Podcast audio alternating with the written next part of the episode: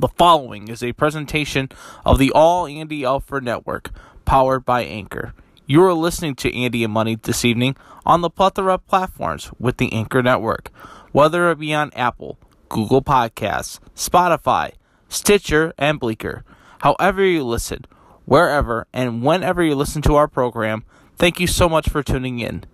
And you can always be a part of our show by following both of us on Twitter.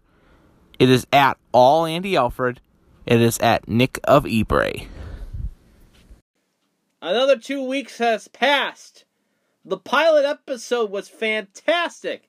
Thank you for so many great responses and great ratings. But now it's time to face the facts, deal out some dough, because it's time for Andy and Money. All right, everyone. Andy and Money here. I am your host, Nick the Money Man Devira, joined by my co-host. Yes, I am on the co-host chair tonight, and I, I am truly blessed to have be a co-host to the one and only Nick the Money Man Devira right here on on the Anchor Network. Thank you. We will be rotating hosting every other show. So the December show of the week, or first December show, oh, Andy Alfred will be back. And, Yeah, there you go. I love it. I absolutely love it. On today's Andy and Money, talk about the NFL recapping. Talk about the Garrett Mason Rudolph scrummage. And I got a lot to say about that oh, today. I'm sure you do. I do. We have a week three review, a preview of Thanksgiving, and notables. We're moving to move into Major League Baseball, talking about the Hall of Fame ballots. And I want to I want to hear your opinion on that. That's a, that's going to be an Oh, interesting. That's going to be boy. interesting situation with that. Number 14 in our hearts. Oh, jeez, here we And go. Talk about the Paulie, Houston, baby. the Houston Astros and their um, shenanigans with the cheating. Let me see. Yeah, boom, boom, boom. Oh, fastball.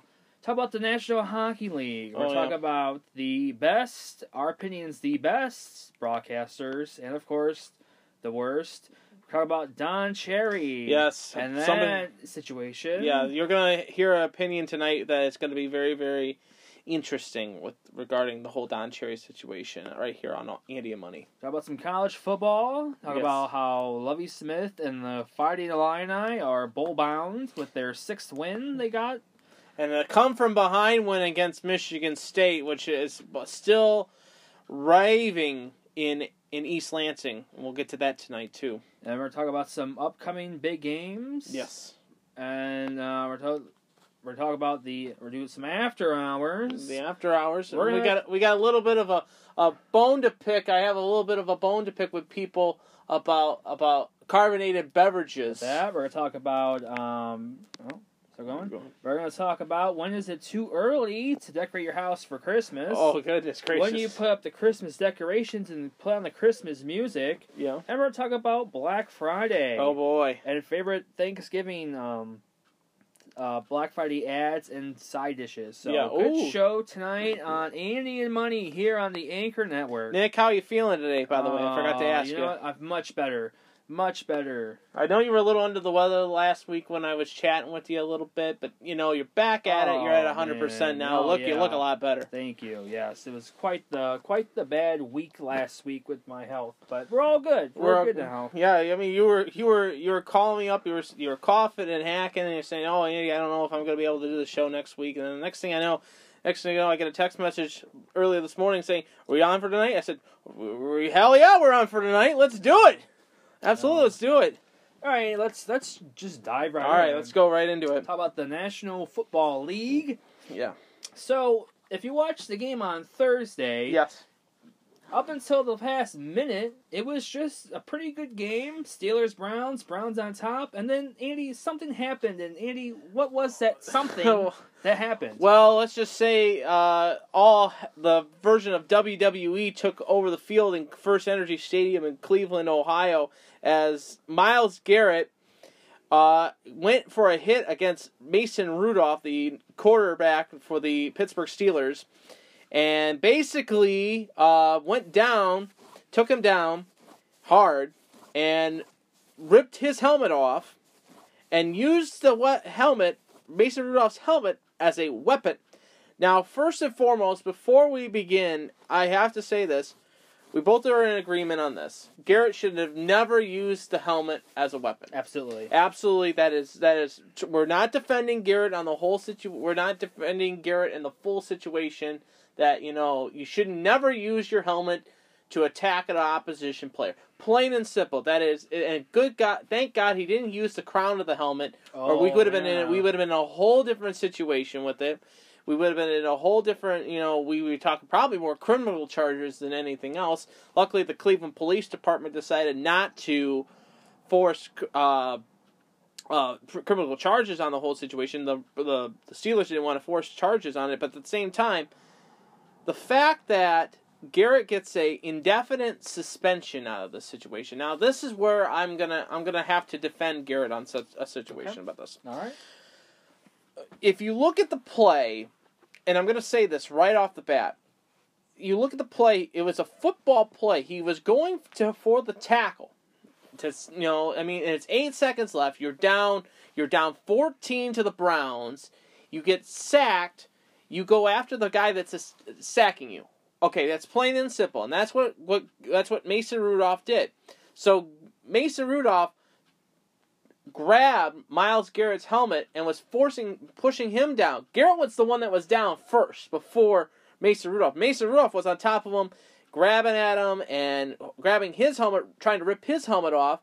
Garrett then pulls him, throws him on the ground, and rips his helmet out. And at the same time, Mason Rudolph is kicking him straight into the groin. Oh, I didn't see that. You didn't see the kicking of the groin. I'll have to play it for you after the show, but you see him kicking him in the groin. He said something when they were wrestling on the ground. He said something when when when they were tussling, and then that's when the reaction of him pulling the helmet off. Now, that should have been it right there. They should have just he should have just picked up the helmet and tossed it to the side. And the two Steelers got two Steeler players right there were holding Garrett back. Absolutely holding them back. And Rudolph went after Garrett to yell and scream at him, and that's when he uses the helmet as a projectile. And to have Myles Garrett be the full get the full indefinite suspension on the rest of the season. You have the two linemen that were holding Garrett get a game and two game suspension of it, and Mason Rudolph. Well, we don't know yet. He's uh, the NFL is deciding whether or not what his punishment is going to be. But the fact that he doesn't get anything out of the situation right there is like a red flag. It's like, hello, wait a minute, wait a minute. Are you seeing the same thing as what we saw on Thursday night? Because, A, you saw him, uh, it's clear as day, he kicked him right in the groin. That's, that's first, that's, that's number one. If you get hit there, it's, it's over. It's ball game. You have every right to defend yourself. And that's what Garrett was doing the whole entire time. And I, I, I, I don't, like I said, I'm not standing up for what he did with the helmet. He should have just tossed the helmet to the side, not used it as a weapon. But it turned into uh, what it should have been. What is a Browns win? It turned into a more of a Browns loss because now they lost Garrett for the Yeah. season. The team was fined two hundred and fifty thousand dollars. That you know you're losing. You're losing like three play, three additional players because of a game suspension because of the push after. The the, the thing is, Rudolph got pushed down after he got de- decked in the head by that by the line Yeah. one of the line, linemen, Yeah, and he got pushed down. He gets a suspension there. That's another key defense, defensive piece that the Browns need. And and you look at you look at it, it's it, it's kind of one of those things where you're you're thinking to yourself, should it have, should have been done a different way? Yes, but at the same time, it's a football play. I, I wanted your your opinion about that. Well, you know, the the show the video uh, looks like Rudolph is trying to pull his helmet off first as you know when they're scrapping on the ground. But there's people saying, and obviously, you know, I don't know, it's hard to say, but it, a lot of his apologists for Rudolph are saying that he's he's not trying to pull Garrett's helmet off him.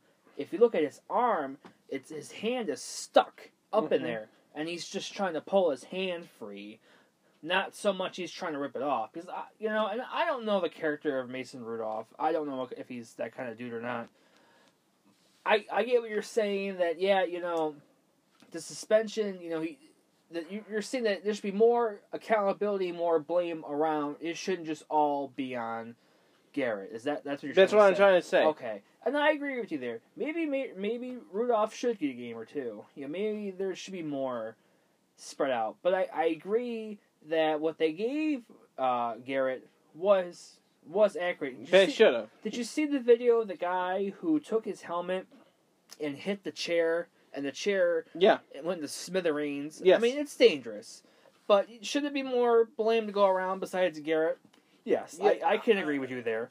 I mean, it should be a two way street when it comes to it. Remember, the Browns were beating the Steelers by more than 14. Your emotions get into that play because you're playing, it's a rivalry game. This is a clear rivalry game because Pittsburgh hates Cleveland, Cleveland hates Pittsburgh. This is a this goes way back before both of us were born. Yes. This is, goes way back before then, and I, I, I say this ever so lightly the the suspension that Garrett got was we, we both are in agreement. Yes. We are both in agreement that it was the right thing. Yes. It's a full suspension. Let it be a full suspension. But the thing is, you have to have it has to be called both ways. You have to give Mason Rudolph at least. Uh, what would you give him? I would give him at least a three game suspension. Three games at least for the for the a fine, at least a fine. That's what they're looking right now. The NFL is thinking about giving him a fine. I think, in my opinion, you give him at least either two games to three games for the situation because it could have all gone. I mean, it could have gone in a different way.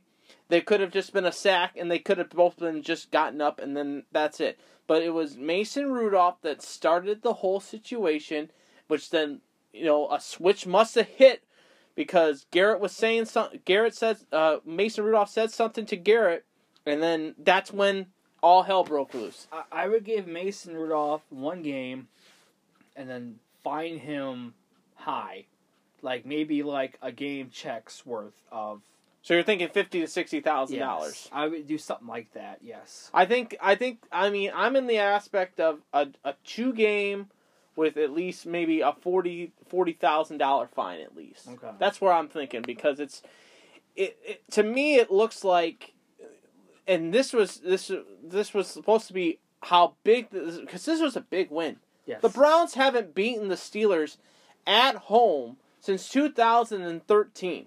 I think it was the first time they beat Pittsburgh. Period. Yeah, that is the first time they beat Pittsburgh in since they came into the franchise back in '99. It's been a long time, okay? And they've won. They've won back and forth. It makes it next in two weeks when we come back on the air with you guys. Interesting to see how that game's going to shape up because sun that Oh. Sunday game is going to be interesting. A one o'clock kick Oh. in Pittsburgh. Now there will be no Myles Garrett, but at the same time too, you you bet your ass that you know that that the Pittsburgh fans are going to give it to the Browns the whole entire time. If this game now, let me ask you this. I'll ask you this, Nick. You're the you're you're the host. If if this game was done in Pittsburgh, would this be a different outcome?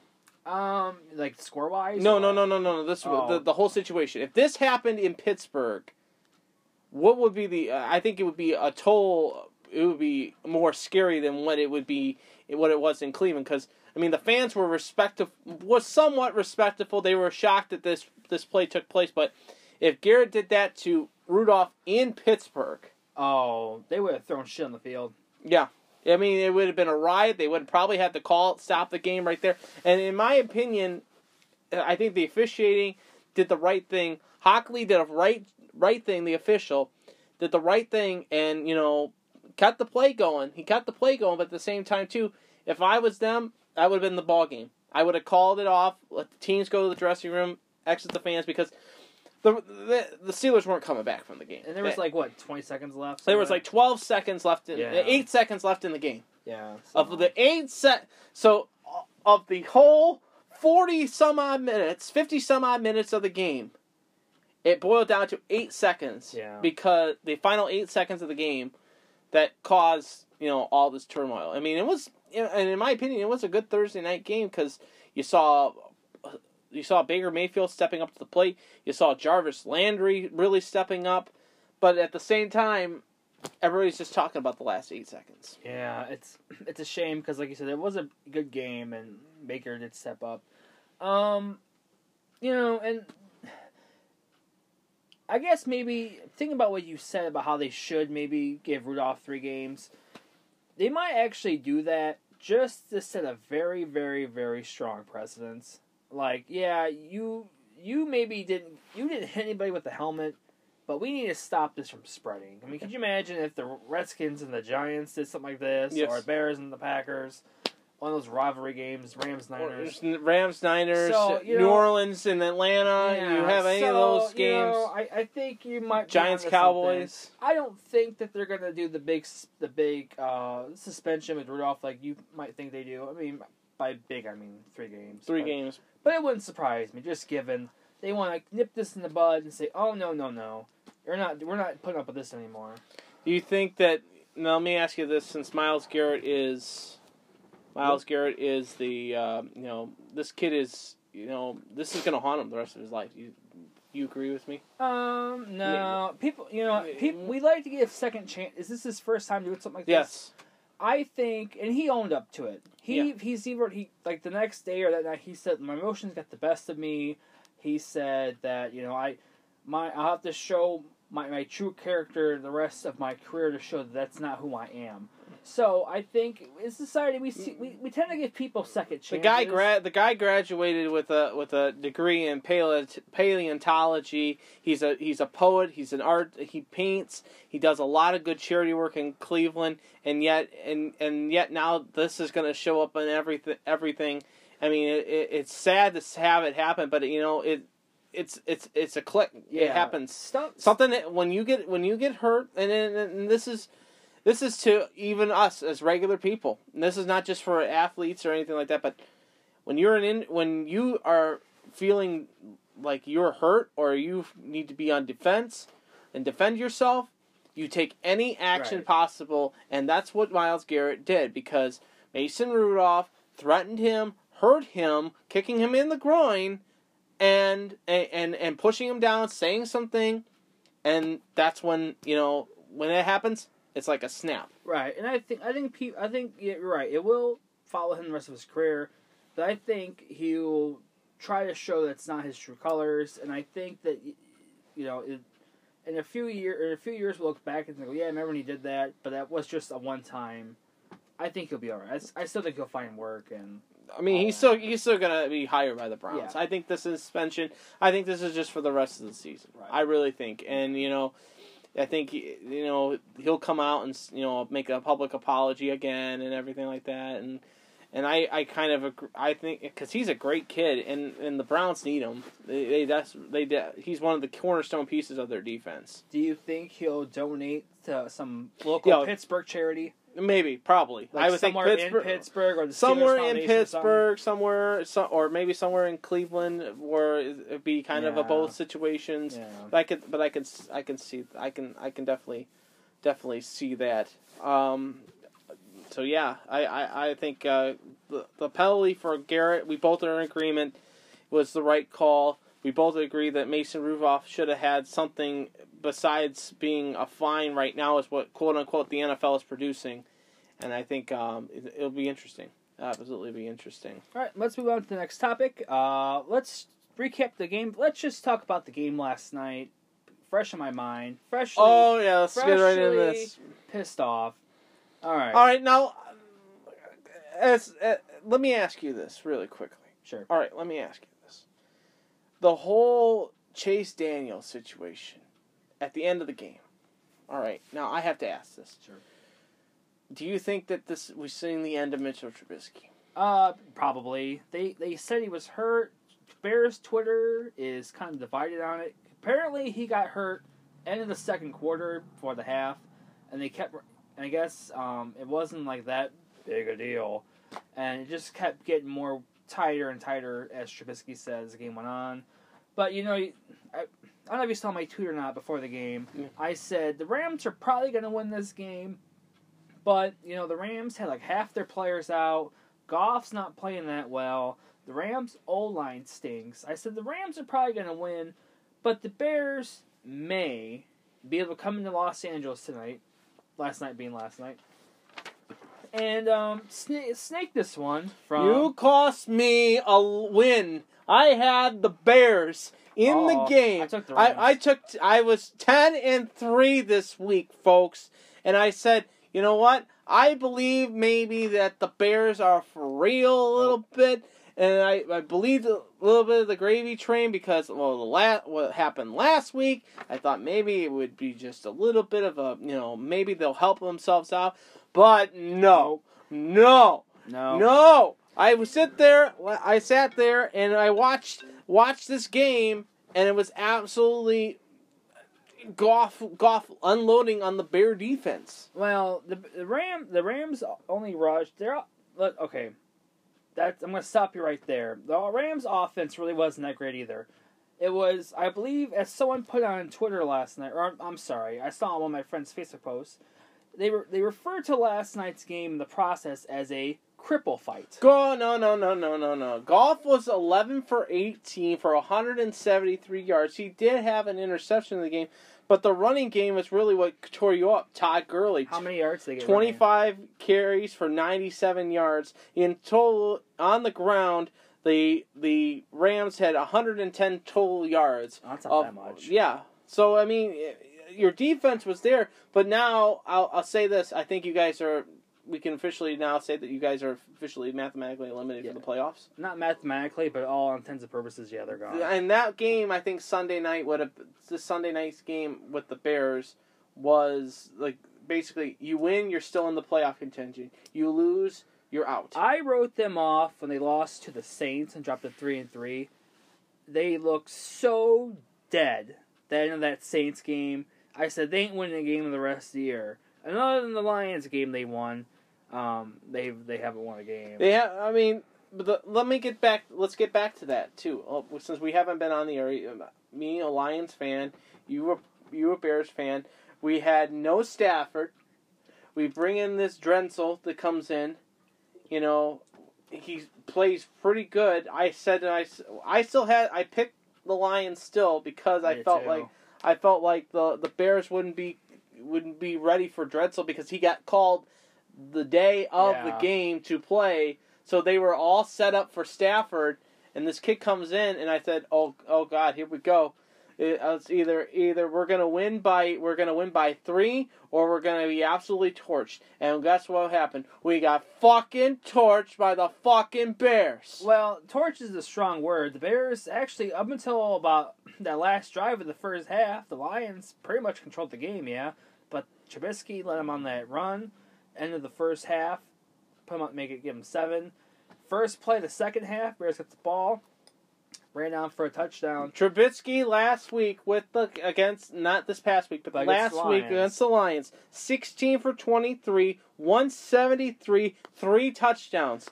Driskel two twenty seven for forty six, two sixty nine, one TD, one interception. And see, the thing that stat line you just read about Trubisky, that's not that's not a great stat line. But if Trubisky could just do that every game, just enough, the Bears would be in so much better shape. It's the better. The thing is, they play good. I'll say this: they play good when they play teams that are not that good, because they feel that they are superior. Well, let's take a look at. I mean, look at their record. They when they they beat they've beaten the Broncos by a field goal. Yeah. Okay, all right. They're now under five hundred. They beat the beat the Redskins thirty-one to fifteen. Absolutely do- dominated them. But then when they play the Vikings, they beat the Vikings. they though. beat the Vikings sixteen to six, but they play Green Bay to start the season and lose ten to three. yeah. And then you and then you think about it, they played the Raiders in London, neutral site. I had to say neutral site, 24-21. Oakland is still a playoff team. Yeah. Play the Saints, get blown out, beaten by the Saints. Yeah. Go into Philadelphia, get beaten by the Eagles. They lose to the Chargers, and then you get you beat us, Yeah. and then you lose the Rams lex- this past week. Yes. I mean, it's inconsistent play. Now you have the Giants, the G-men, coming into town. The G-men coming into town. The Lions are already out. Okay, the Lions out. I just looked it up right now. Three, six, and one. Uh, the line is the, the Bears at minus six.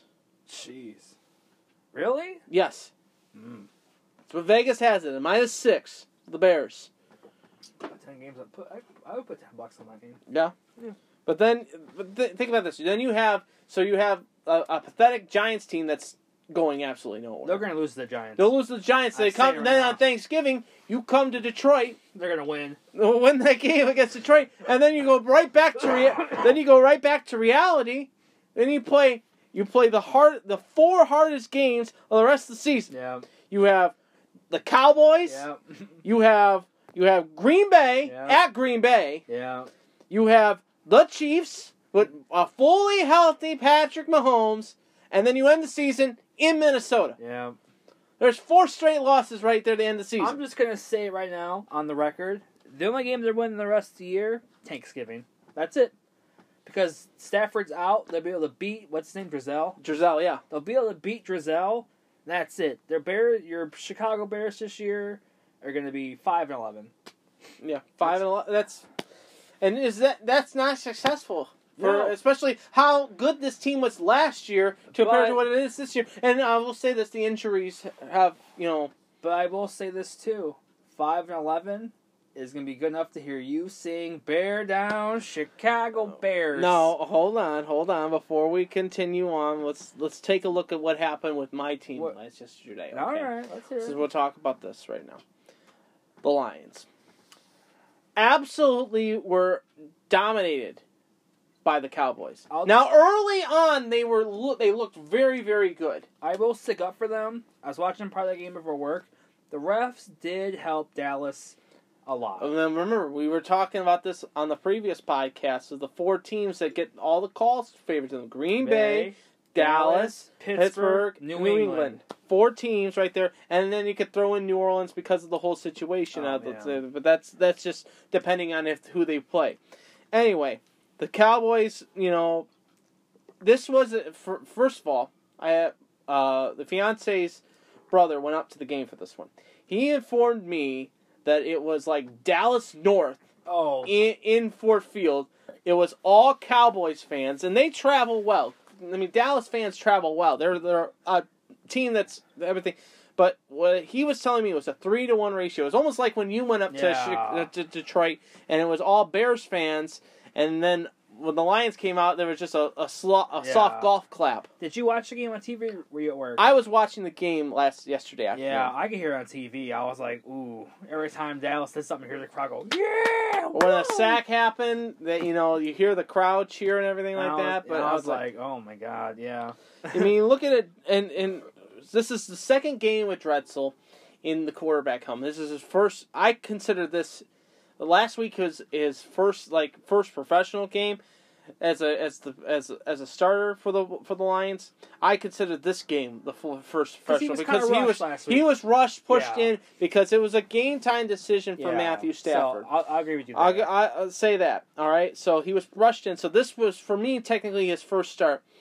Six, 15 for 26, 209 yards, two TDs in the game. I could take that stat every day. right. But it's because how bad our defense is this year. Which is disappointing because they're supposed to be pretty It's supposed to be supposed to be pretty good. Yeah, you give Dak Prescott so much time in the pardon my language, so much time in the fucking pocket. It's absolutely ridiculous. He was 29 for 46 for 444 yards. Wow. He had three TDs in the game alone, and then you have Zeke who's just eating Oh, the shit up, eating the shit up. 16 carries, but for 45 yards. I mean, the the rush rushing was great. We we held the rush rush offense. He Zeke only had one TD, but he also had a reception for a touchdown. So, and then he was doing the Yeah. the pump fake that, Yeah. that everybody's been talking about. But you know, right receiving corps, Amendola doing a good job. But this game was just a show for me that the Lions. I don't know. The Lions they got to do something. They have to do something. This Fire is Matt Patricia. I Fire. no, no, no. Let me, let me, let me. Before we put the, before we put the, put the pump on on Patricia being fired. Let's let, let's let's go over something. Okay, okay, Sure. Okay. So and this is year two of his contract. Okay. Now I want, I I said it before. I'll say it again. You know, a couple. You need a couple years to get the get your players into the perspective and get your get everybody into the thing, into the own sinking of of the offensive and defensive schemes. And especially when you replace Jim Bob Cooter on the offensive end to bring in a new offensive co- coordinator to help Matthew Stafford and a new quarterbacks coach at the same time too. So it hurt the Lions in that aspect so far this season. That's why production is down. Matt Patricia is a defensive coach. Right. Look how bad this defense is. You either give up the def. He's calling the defensive plays, Nick. Oh, he's the play caller. He's the play caller on the defensive side. If you you have you, and we talked about this. We talked about this a couple a couple weeks ago. Talked about this a couple weeks ago and saying you can't be a play caller and also a co- coach at the same time with with like Freddie Kitchens. When Freddie Kitchens is doing that, it, it, it help benefits and sometimes, but it also hurts you in sometimes, and that's what's what it's doing. Matt Nagy does that on offense too. He's the offensive play caller. Yeah, he's offensive play caller, but Patricia's the defensive play caller. I don't. I just don't like the fact that. I just don't like the fact that he's calling the defensive plays because he's supposed to be a defensive, you know, a defensive minded coach, and this defense is absolutely atrocious. Twenty eighth in the league in defense. That bad? That bad. Wow. That bad, folks. Well, who, okay. So who do you think gets fired first? Matt Nagy in Chicago or Matt Patricia in Detroit? It should be Nagy, but I think Patricia. I think both of them get another year. I really do. I think they. I think Patricia gets another year. I mean, the Fords. The Fords are wanting wanting him because they're that's their guy. That's what they wanted. They have to, that's what they invest in them, and and they were talking about how you know Patricia was meeting with some of the Fords earlier in the week about about all the play calling and what's happening with the team and everything like that. So, I mean, I think, in my opinion, and this is me being for real, either the Fords put more money and invest this team with with more talent that they need, or sell it. Sell the team and get rid of because she because Bill Ford was the one that was in charge of the team. William Clay Ford was the was the was the big wig for the Lions. Right. Bill Ford, which is his son, is now running the operation with with the wife of Martha. Martha Martha Ford.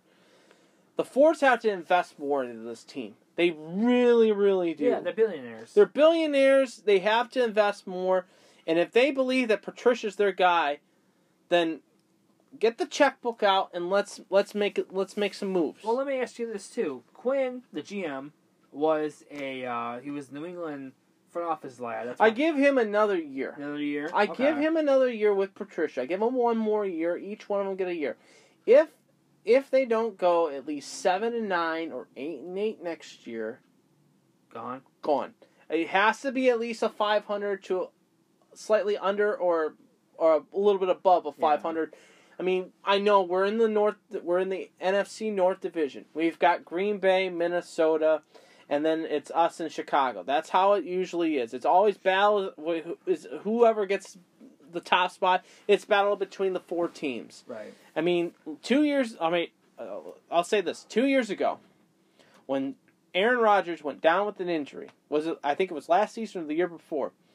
When he went down for the injury, I said it on on on my podcast. I said it to you. I said if the Lions can at least go, if they can at least go ten and six or nine and seven, they can and beat Minnesota twice and beat Chicago at least twice. They can win the division. They can win the division, be a three or four seed, get knocked out in the wild card round. That's plain and simple. But the the the, the fact is, they went they went six and ten. You miss Caldwell? No. No. I don't miss Caldwell. You don't miss Caldwell? I don't miss Caldwell. I think he was a good coach. He was a good coach. Now now we looked at the Bears' schedule. This is what we have. All right. We've got we've got Washington this upcoming week. We're- The Lions are favored only by three and a half points. In is that, that in Detroit or in? It's uh, in Washington. Oh, okay. Okay. Then we have the Thursday Thanksgiving game against the Bears. Okay. Then we go to Minnesota. Okay, that's a loss. Yeah. We welcome in Tampa Bay. have beat That them. that that's a toss up in my opinion. It really is. Then we go to Mile High, Oh, okay. play Denver, and then we end the season with the Packers. All right. So they got. So let's see. Tampa, one win. I'll say Denver's a two win. Uh, I think Washington's a three win. Okay, so right now whether they uh three six and there's six they there's six wins there. Lost to I think a loss to the Bears. Definitely a loss to the Vikings and the Packers. So they could be what six nine and one. Yeah. So I mean, Oh, I'd have to sing. you would have to. Uh, it's the tie that end Yeah. that that's what's gonna do you in this season. I think. Yeah, I'm to sing Gridiron Heroes. I think that's what you're gonna have to do. But you know, we had other good games la- this past week too, and for me, one of the other big games was a shock to me was how Atlanta is just flip flipped the script. Yeah. They went from being absolutely terrible, One and eight, weren't they? one and eight. They go in, they go in and beat New Orleans in New Orleans. It's impressive. Okay, and now they're they beat Carolina. Yeah. They're now three and seven. Oh, three and seven. Okay. Three and seven. Okay, the three and seven. Okay, but the thing is, all three games that they have won are divisional games. That's all you really need to do to win the division. Yeah. It's win divisional games. If you can beat New Orleans one more time, you beat New Orleans. Yeah, they play them again Thanksgiving night at in Atlanta. If they if they win that game, I think they are they could be one of those teams that could be an eight and eight or a nine and seven, Well, not not an eight and eight or an or a seven and nine, seven and nine uh, team that could make the playoffs. Well, let's check the standings real quick. The standings look like this. I'm looking straight at them right now. Okay, so the AF the NFC South, you have New Orleans at eight and two. Okay, All right. all right. You have Carolina at five and 5 mm-hmm. Atlanta's three and seven. Yeah. And then Tampa's three and seven too. And if you look at Atlanta's rest of the Atlanta schedule, you have them this week playing Tampa. That's a win. That's at home too. Then you go on Thanksgiving to play at home against New Orleans. Then you have another home game against Carolina. And then you go out to Jimmy G to play the 49ers. That's going to be a loss. Yeah. That's gonna be long. You go play Jacksonville at home. That's a win. Yeah. And then you go to Tampa to finish the season. Probably win. Eight and eight. Eight and eight. I could see an eight and eight season for them. Another loss probably would be between the 49ers, Yeah. or I could see them losing a game against the Panthers. Would you bet money on them finishing eight and eight? Probably not. Okay. I wouldn't bet eight and eight. I more put a seven and nine, Okay. maybe more of those lines of six and ten. But, But hey, seven and nine would be a huge turnaround. that'd be a too. turnaround too from being absolutely Yeah. winless That'd and be being pretty, the team that everybody wants. Everybody, everybody, including yours, yours truly, picked to make it to the Super Bowl. You know, I, I'm just absolutely shocked at how bad they are this year. Absolutely. Every year they have these really good rosters, but good players and good depth, and every year they go seven and nine, and I I don't understand why. I don't get it. I, they have Julio Jones, Matt Ryan, Yeah, they Sanu. got they got Sanu, they got all this great defensive players, and it's I, I don't know if it's coaching or if it's it's just the the culture down there or if it's something else. It just doesn't sink well on the field, Yeah, and that's what it is. yeah. That's what it is. I don't know. I I just don't know. You have any other? Um. Well. No. How about the Dolphins though? They're playing pretty well. Yeah, they, Dol- they, they lost, but they're playing better. How about Buffalo? Yeah. I think I said it. I said it to you. Don't circle the wagons with the Buffalo Bills. I mean, they're they're seven and three. They're probably going to the playoffs. They're going to the playoffs. I think they could have an outside chance to still win the division. I mean, New England still got some tough games. They still got to play Dallas. And they still looking. I'm going to look at their schedule really quickly here. New England. Yeah, New England. So they've got Dallas this week. All right. Okay, they go. They got Kansas City in Could Foxborough. go either way. It could go either way. They got to play the Bills again In Buffalo. in in New England. But then you, but they got a pretty easy schedule. They've got Houston, they've got the Bengals, and they've got the Dolphins. Well, Houston's no slouch though. Uh, yeah, that's true. Houston's six and four, but yeah, and they're that's a Sunday night game, which is that's interesting. Um, yeah, yeah, they've got. I didn't like the fact that can I? I- I'll just say this to you right now, and I'm going to say it to our listeners right here on Andy and Money.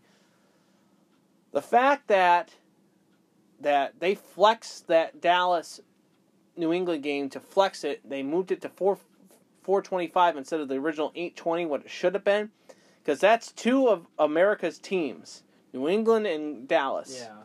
to set you up for Thanksgiving week. That should have been the game that for Sunday night. But instead, they flex it for Aaron Rodgers versus Jimmy Garoppolo, the Packers and the Niners. That's gonna be the Sunday night. Game That's now? the Sunday night game now. They flexed Yeah. it. They moved. They moved. They moved the four o'clock game to that which was supposed to be the 49ers and Packers to eight twenty, and they flipped the pack. Oh, so they just swapped, swapped them out. Okay. Huh. What's your thought? Um. Yeah, I think I think the Cowboys Patriot games would, would have been better on Sunday night, but I, I, mean, you get more ratings, I think, in my opinion, than you would get the Packers and the 49 the 49ers. Small market team, no offense. yeah. And then you have Green Bay, which has got the following and everything like that, but Dallas and New England are the two America's teams. Yeah, that would have drawn really well. I can't believe they they swapped those out. because of the fact that this could be a possible, excuse me, possible playoff matchup later on down the road. Oh, Jimmy G and the Packers. Uh-huh. Yeah. No, But we'll see. go Niners, I guess. Go Niners, exactly right.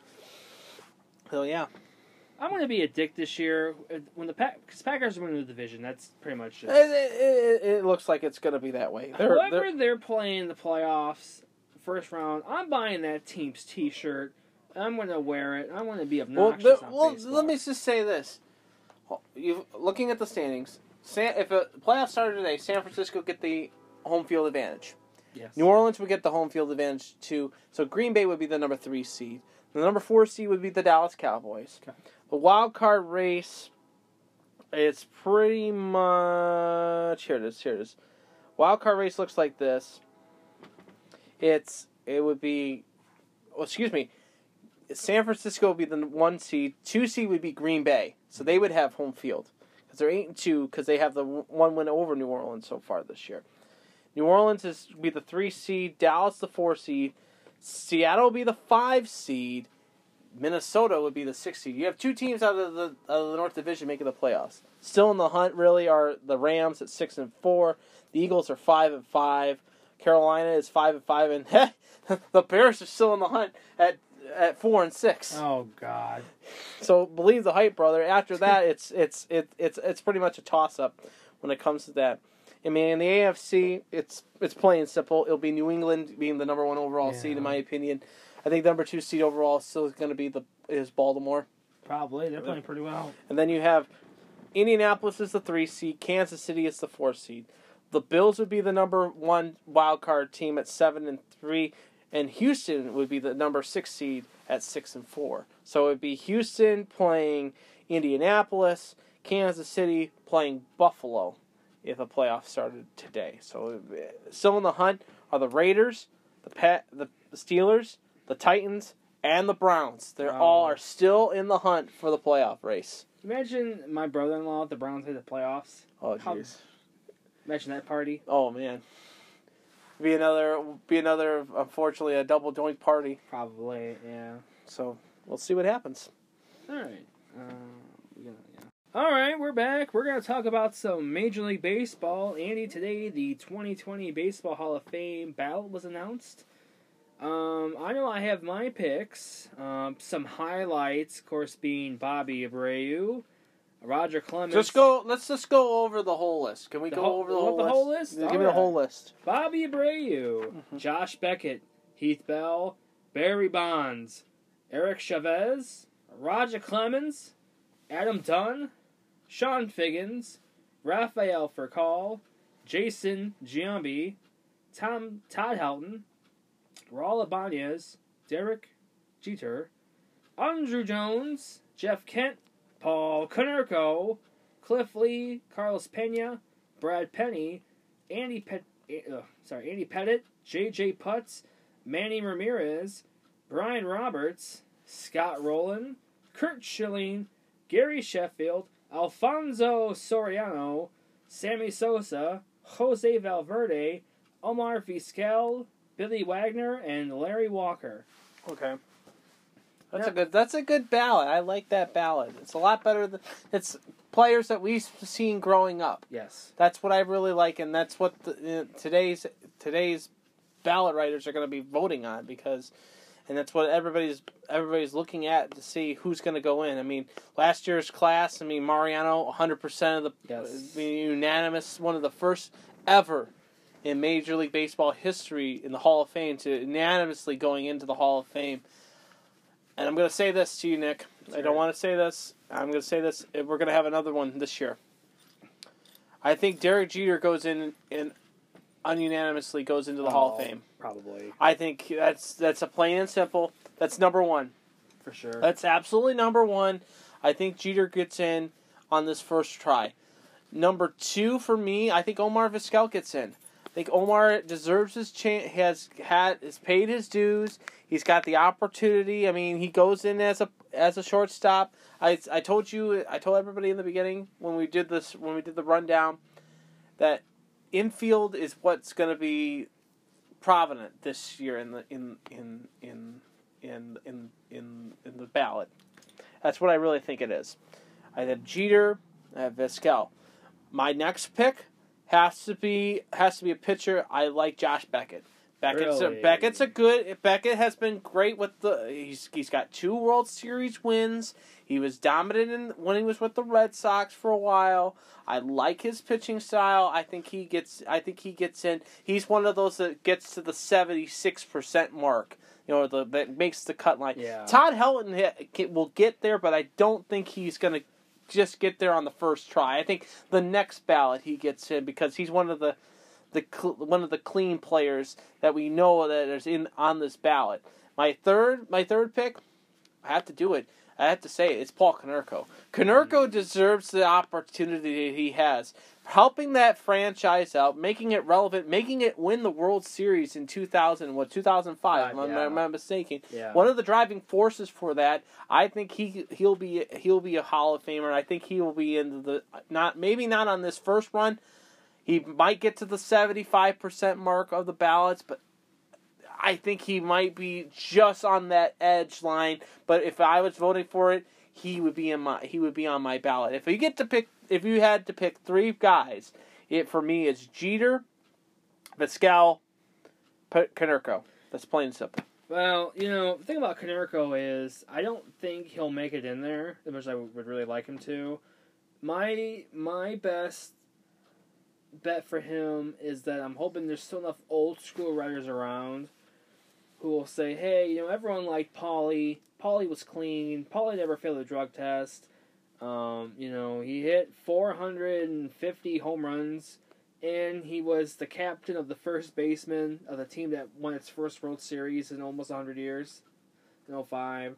So I think there might be enough old school writers that might help him, but I don't think he'll. Uh, if it, we're looking at writers that are like you and me today, oh, he won't get in. he won't get in. No. If it's like the Bob Ryans Yes. and the old and the and the Yeah. and the Ken Rosenthal's and the old guys that write Yeah, for sports, that yeah. That's where that's where he's going to get all his votes and everything like that. I'll say this: uh, I'm surprised that Adam Dunn got on the ballot. I would like to see him in, but I will never. I don't think he'll ever be. Well- uh, uh, I mean, he could, the the could- the contribution that he did in Cincinnati, the contributions that he did in Chicago. Uh, where did he end his? Where did do you remember where he ended Uh, his career? O- Oakland. Oakland. Oakland. He finished his career in Oakland, so he's going in. He would go in, in under three teams. Well, so I mean, well, everyone gets on the ballot. I know. Everyone gets. If, that's after proven- that's proven- that's proven. gets on, but you know, Dunn. You know, there was always the debate that if Dunn would have gotten to 500 home runs, some people say, well, he wouldn't have gotten into the Hall of Fame because whatever reasons. Um, you know, and this is this is gonna set off a debate here. Sorry, I just asked that you let me finish before you explode at me. Here. Okay. I think it's time that we stop the hypocrisy and we let um, Barry Bonds and Giambi and Clemens and Sosa and Palmeiro in. And like, uh, I'm going to tell you why.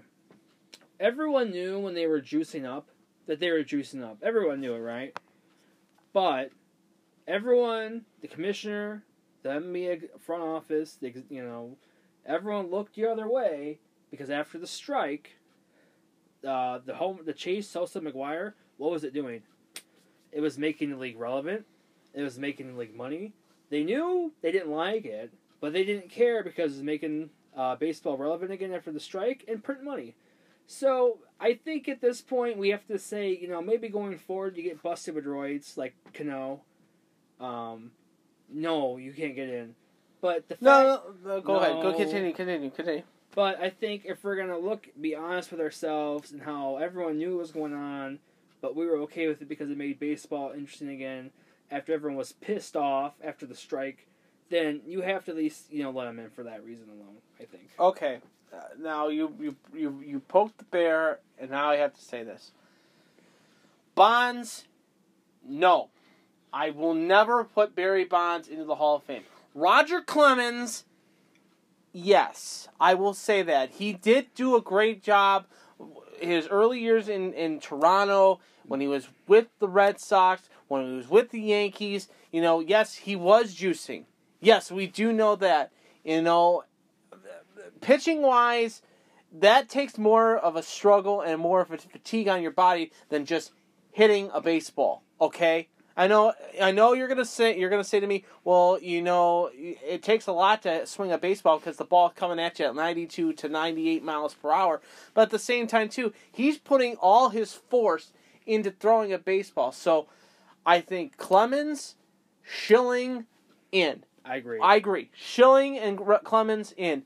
Bonds, no. Sosa, I I'm still on the fence with a little bit, but the, but for me, Bonds, absolutely not. I will never put Barry Bonds in the Hall of Fame. If I do put him in the Hall of Fame, it will be as a Pittsburgh Pirate, and he will not get the credit for the Hank Aaron breaking the home run record.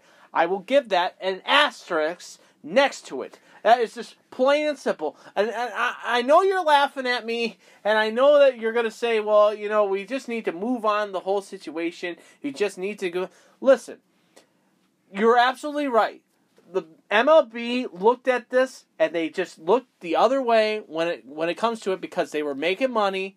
Uh, the whole home run chase between uh, Mark McGwire and Sammy Sosa, but at the same time too, I just don't think that that's a good uh, wouldn't be a good move to have for him for him and for Bonds to go in and for possibly for McGwire to go in at the same time too and Palmeiro to go in because they are known they are known they are known steroid shooters. They really are. And I, I, I just don't see that.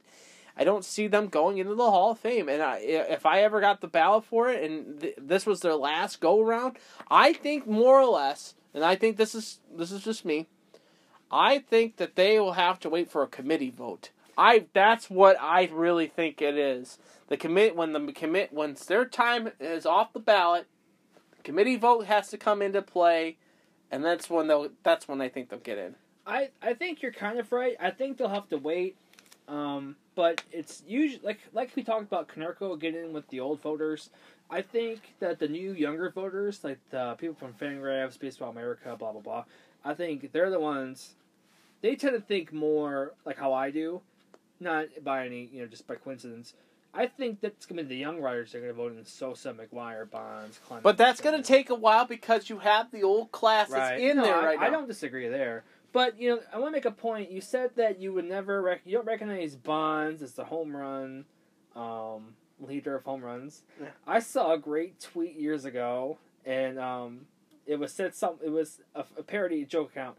It said people who don't think that Bonds is the actual home run leader don't believe the Holocaust existed. either. Wow. This is coming from a person right now, folks, that's wearing a German shirt that's what what does it say on Uh, your shirt? It's East Germany. East Germany shirt. So not Nazi Germany, not Nazi East Germany, not Nazi Germany. East Germany. East Germany. East but but this is but I, I'll say this. I will just say this. I think he will have to. They will have to. Some of them will have to wait until the committee vote. I, agree. think they're going to have to. I think it's all the clean players will get in on this first wave. We got. We had Mariano that went into clean, and I'll say this: we're a euro out from Ortiz going on the ballot. So that is going to be the that is going to be the card where it's going to that's when young voters have to make the young and old have to make the decision on whether or not to put him in Right. because because he did dope, but yet he was a but when he dope finished when he when he admitted that he doped, and then he got off the stuff, and then he ended basically finished up his career the final two years after he got caught doping. So I I, I, I think it's going to be interesting next year when he gets on the ballot. I'm so glad you brought up David Ortiz because that was where I was going to go with, uh, later on. And you're right. Ortiz busted steroid user on the list. So if they elect Ortiz in, a known, admitted steroid user, then doesn't that mean you have to let everybody else in? That's now? exactly. because you're set. You set the precedence. Because before it was, oh, we can't let Sosa, McGwire, Palmeiro, Clemens, uh, we can't, A Rod, we can't let them in because they're just, no, no, no, no, no, no, no, they use steroids. Oh, but we like Big Poppy, so that's fine. No, no, no. If you let Poppy in, you're opening the gate. You gotta let them all in. Exactly. Exactly. I mean, if you do that, if you let David Ortiz into the Hall of Fame, now th- this isn't going to be, you know, a Roy Halladay situation. Like where he got, you know, Oh, where he's post-mortem. post mortem and everything like that. Everybody voted him in, and I'm not saying that he does. He didn't deserve to go in the Hall of Fame. He does deserve to go in the Hall of Fame. He did a fantastic job when he was with the Blue Jays and with the with, with the Phillies. But at the same time, you know, if God forbid, and I'm knocking on some wood right now, if Ortiz somehow, you know, passed away from the when the incident that happened in Cuba when, he got shot when he got shot in Cuba and he passed away, you know for a fact that he would have probably gone go into the Hall of Fame his first time going in. For sure. But now with him healthy, I'm not gonna I'm not gonna knock the guy because he's on the mend and he got hurt and everything like that. I'm not knocking him. Mm, But at the same time, knock him. at the same time, you're you're a, you're an a- you're a doper. Mhm. You you're on the list. Yep. Same with same with Manny Ramirez. Yeah, Ramirez is on the list Yeah. this year. This year he's on the list this Yeah. year for a vote. So I again I say it. I agree with Nick. If you vote Ortiz in next year when he comes on the ballot list, then you are opening the door for every person that has Yeah. been on that list to walk into Cooperstown and have their plaque put on the wall with Ty Cobb and all and Babe Ruth because these guys are known cheaters because they have been on the list. They're on the PED list. It's just plain and simple. Speaking of the Hall of Fame and alleged cheaters, do you think Rose and Joe Jackson should be in the Hall of Fame? Pete Rose, yes. I think Pete Rose should be in the Hall of Fame. It's Jackson? it is time to stop this this I think he goes in as a player before he goes in as a manager. You could have and I'm going to say this the and, and I'm going to be one of those I I am going to get the Twitter comments, I'm going to get the Twitter hate from this. I will admit this. Plain and simple. Plain and simple. Let's hear it. Rose, you could have Rose there for for uh, the Hall of Fame induction for the for the Big Red Machine in Cincinnati. You can have him in '99 for the for the Mastercard thing. You can have him in 2000 for the All American All Elite team in at Fenway Park. You could have him be on the he could be on the field and introdu- introducing his friend Joe Morgan, and you could have a Pete Rose day at at in Cincinnati for the team. But you, but in the Hall of Fame, you can't have you can have Pete Rose's bat and the uniform and the big red machine in there, but you can't have him in there. Right. That's when I have to say, hold on, he should go in as a player, not as a manager. Right. Plain and simple. 'Cause he got in trouble as a He got trouble as a manager for gambling. That's plain and simple. And that's knocking him from doing what he what what should be done in baseball, and that is putting him into the Hall of Fame. Plain and simple. And you know, but yet MLB can make so much money off of him, whether it be dragging him out onto the field in the World Series in 99 with the MasterCard promotion, bringing him out on the field in 2000 in the Fenway Park situation, and bringing him out there. And you can bring him out in Cincinnati for the for the Hall of Fame induction of the Big Red Machine. You could do all that. And that this guy is not in the Hall of Fame, The joke. it's a joke. A damn joke. It's absolute a damn joke. A it's damn a, it's a joke. goddamn joke. Damn joke. It's a damn joke. This guy deserves to be in the Hall of Fame, And I think, unfortunately, it's going to be what I've ta- talked about. It will be a committee vote, and I'm Yeah. sorry to say that. It- and that this guy should be in right now. He should have been in when he got out of baseball. When he should, but yet the whole situation with him betting on baseball, that's a red flag, it's a black flag. You cannot, it's a lifetime ban. But yet you could bring him out on the field for the MasterCard promotion and for the All Star Game promotion and for the Big Red Machine. That's when MLB's got to wake up and say, you know, what the hell? But yet they could take money, and I'll say Yeah. this: they could take money from FanDuels and all that crap Yeah, right. in New York uh, for betting and everything like that. But yet, but that Hall, Pete Rose can't be in the Hall of Fame. Right. I don't understand that. I really don't understand that. That's my whole argument with Joe Jackson too. Like, oh, Joe Jackson threw the World Series, but you're gonna let FanDuels and promote in-game gambling? I mean, get the fuck out of here with that. You have Who are you DraftKings and FanDuels and everything like that Who coming you- in, the, Yeah. and then you have in New York and in some states you're going to have legalized gambling soon enough. I mean, right now we've got one franchise in Las Vegas. Yeah. We're going to probably be getting two, possibly three franchise sports franchises in Vegas.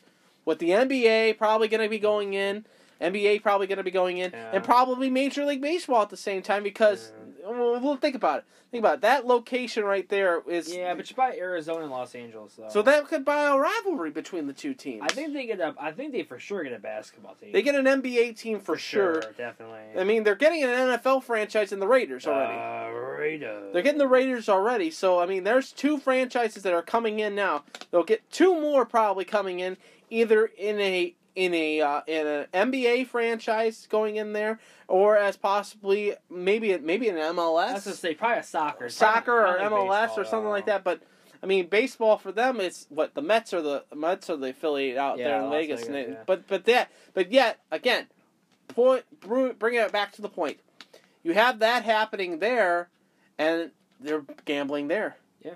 And you know, and look, the NHL is in bed with MGM.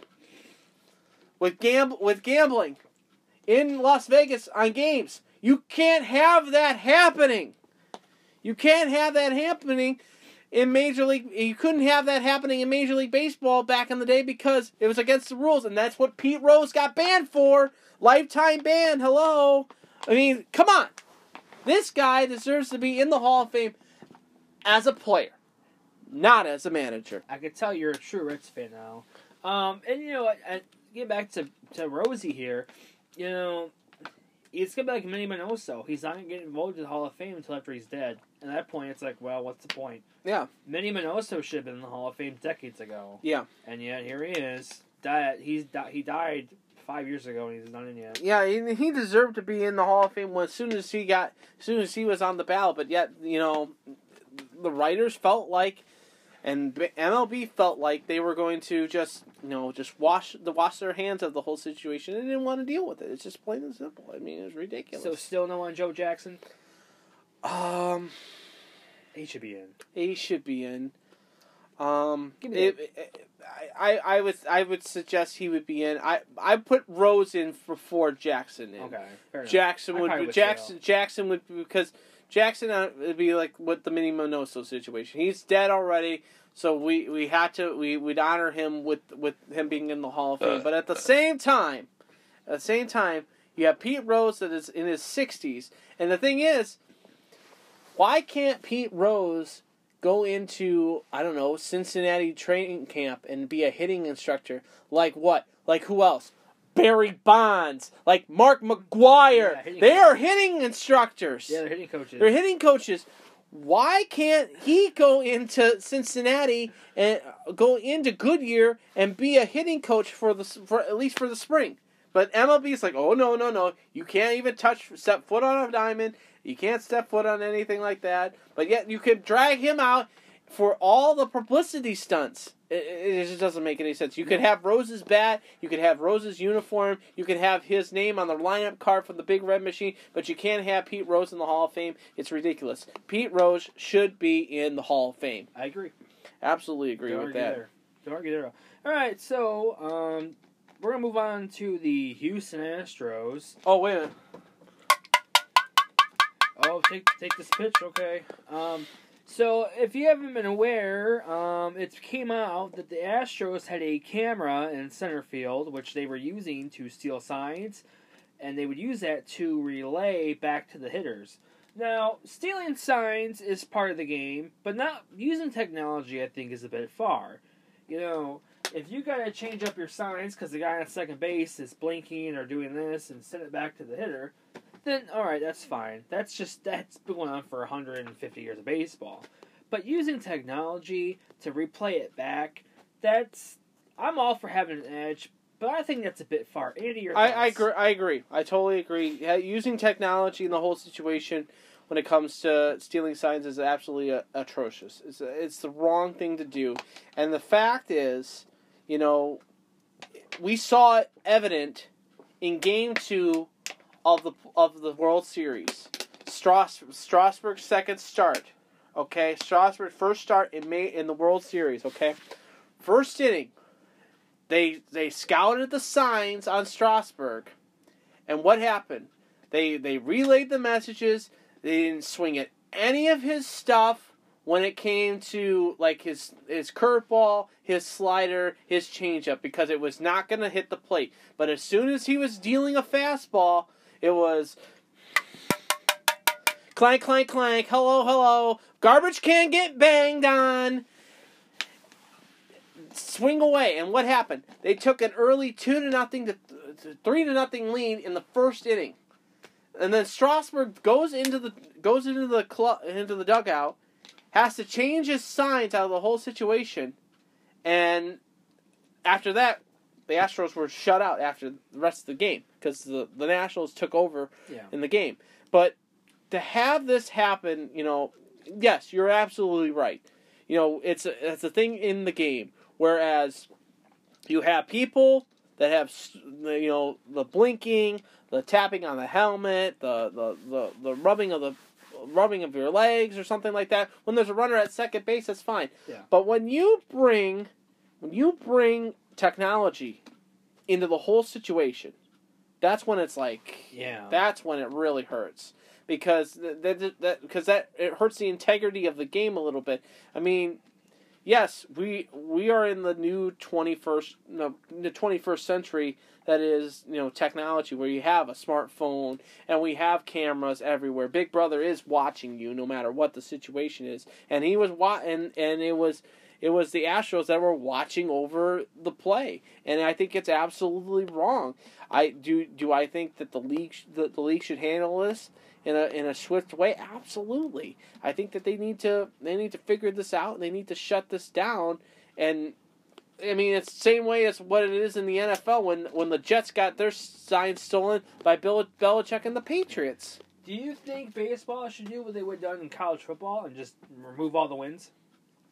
Because that's what they do in college. That's what they do in NCAA. They took away all Joe Paterno's wins. They took away all Pete Carroll's wins. Well, if you do an academic like an academic failure like that or something like that, then that hurts your team.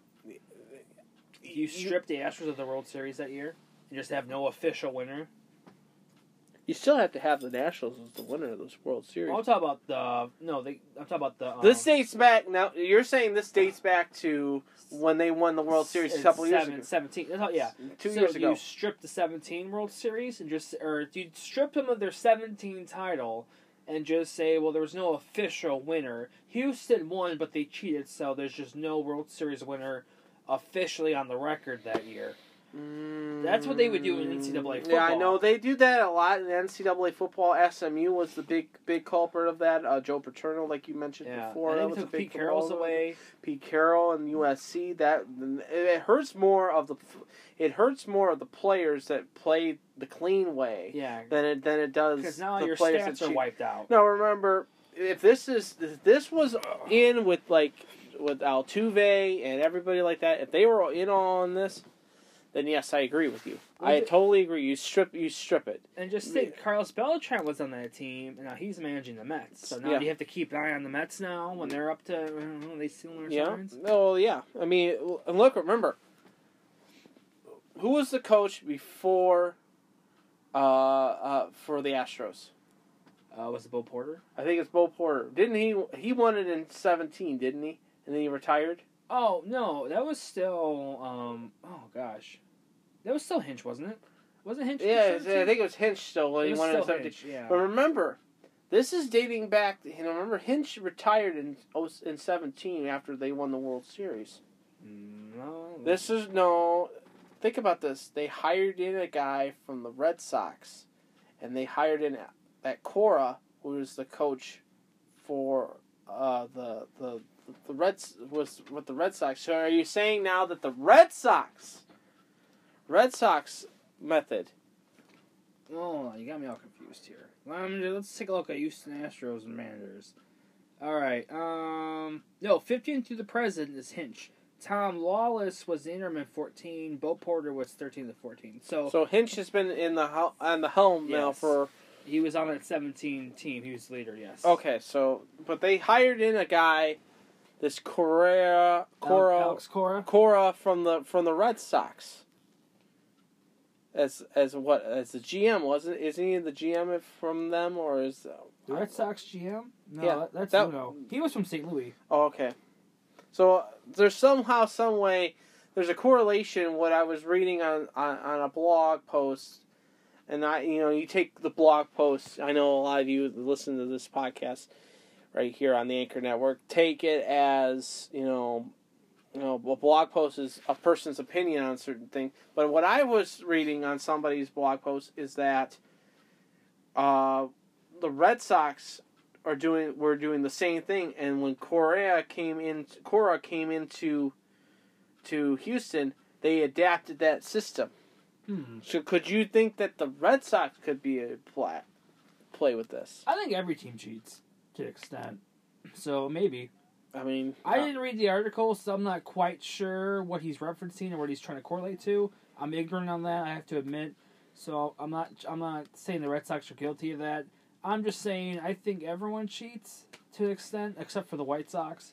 Um, I think everybody else cheats. Is that the homer in you saying that you think that the White Sox don't cheat? Uh, Every, if well, you're saying everybody cheats and the White Sox don't cheat, but uh, Um, that's kind of like contradicting If the yourself. White Sox cheated when they have better records every year, if they cheat, they're pretty bad at it. yeah. But anyway, anyway, But anyway, but I, I think it's a wrong thing, and I think I agree with you. I think that the, the Astros should be stripped of their 17 if, votes. if true, it's, if it's it's true, still just a legend. we need we uh, we're not we're not saying that this is fully 100% accurate. right. We're we're just telling you what we're going with what the article has told us. reports and emails. reports and emails it and everything hasn't like been that. officially said. Oh, they definitely one hundred percent. Yeah. we're just saying in case it is true. Yeah. So. Um, It's going to be interesting to see when it comes to the start. Aren't we going to be going into winter meetings like in the next couple Yes. weeks after after Thanksgiving? Isn't it when we start winter we- wings? Yes. Because then we see who's going to get moved around. I like to see what's going to happen. And I read a piece today in the Detroit Free Press Oh, that, that Miguel Cabrera is going to be doing extensive workouts during the off season to be 100% ready to go for the season. Oh, so he's going to be good in in April and then he's going to be injured back in May. Yeah, is- sound- that, that sounds about right. That sounds about right. But uh, you know, it'll be inter- it'll be interesting to see how how the winter meetings shaped up, and we'll we'll give you coverage right here on Andy and Money, right here on the Anchor Network when those winter meetings get underway. Because it's was it's usually a two week process for this. So we'll get the start of the meetings, and then we get the end. When we get to the end of the meetings, we get the final results. Um, before we switch topics, I'm going to ask you one last baseball thing. We just finished up the 2010 decade, 2010 through 2019, 2010s. Okay. Um, who I I know the answer to these. So, who do you think has been the worst team in baseball this past decade? The answer shouldn't surprise you. This is the Detroit Tigers, No, actually, Baltimore Orioles, no. Miami Marlins. That's right. Do you know the second worst team's been? was it one of the two I just mentioned. No. Um, It hurts my feelings. How about that? the White Sox. That's right. Um, Who do you think? Who's who do you think is, in your opinion, the best that we've seen so far in this decade since we've gone through ten or almost ten years now? um, I think most consistently, probably the Dodgers. But you have to ask yourself, there's a big debate I saw on Twitter. Who is the team of the decade? Is it the Dodgers who won like what seven divisions in a row, or is it the Giants who've won three titles in 10, 12, 14? Would you who do you consider between those two would be the quote team of the decade? I- quote? Uh, the consistent play and the, the, the amount of talent they have, I'd be the Dodgers. Dodgers. I think with Kershaw, he, he's going to be one of the, he's going to be a ballot Hall of Famer right off the bat. I think the the amount of talent that they've had on that team in the decade has been fantastic. I mean, yes, the Giants have been you know dominant and everything like that with the three title wins, but, But that was in the first half That the was the fir- that was on the front nine. Yeah. The back nine was all L.A. and the Dodgers. That's all it was.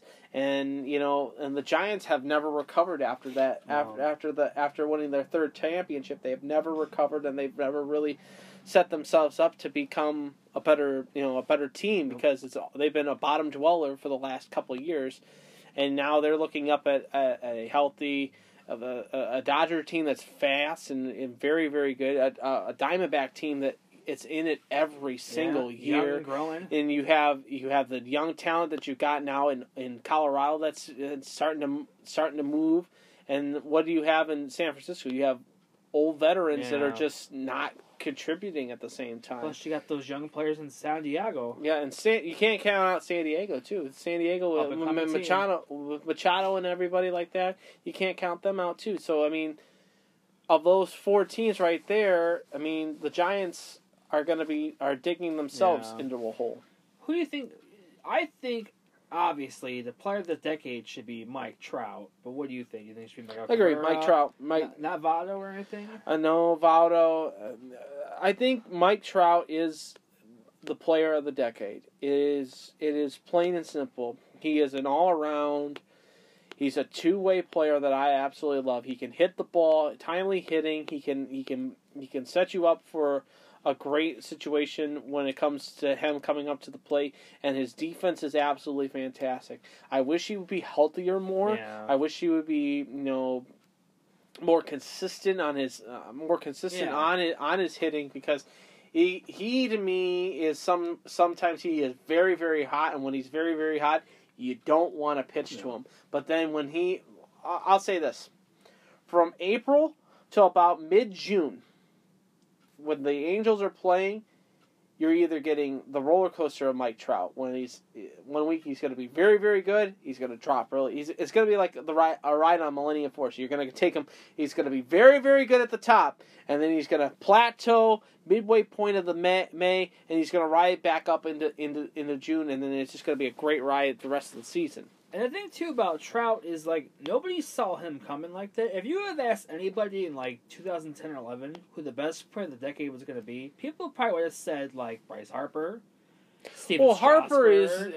Or they would have said you know something like that, or maybe even Rizzo. Uh, Yeah, he was very talented. I'm talk- we're talking about pre, not hindsight. We're talking about looking ahead at that point. top five to me. Okay, Let's this decade. Okay, ready? Yeah. Trout's one. Right. Um, you have Harper is two. Okay.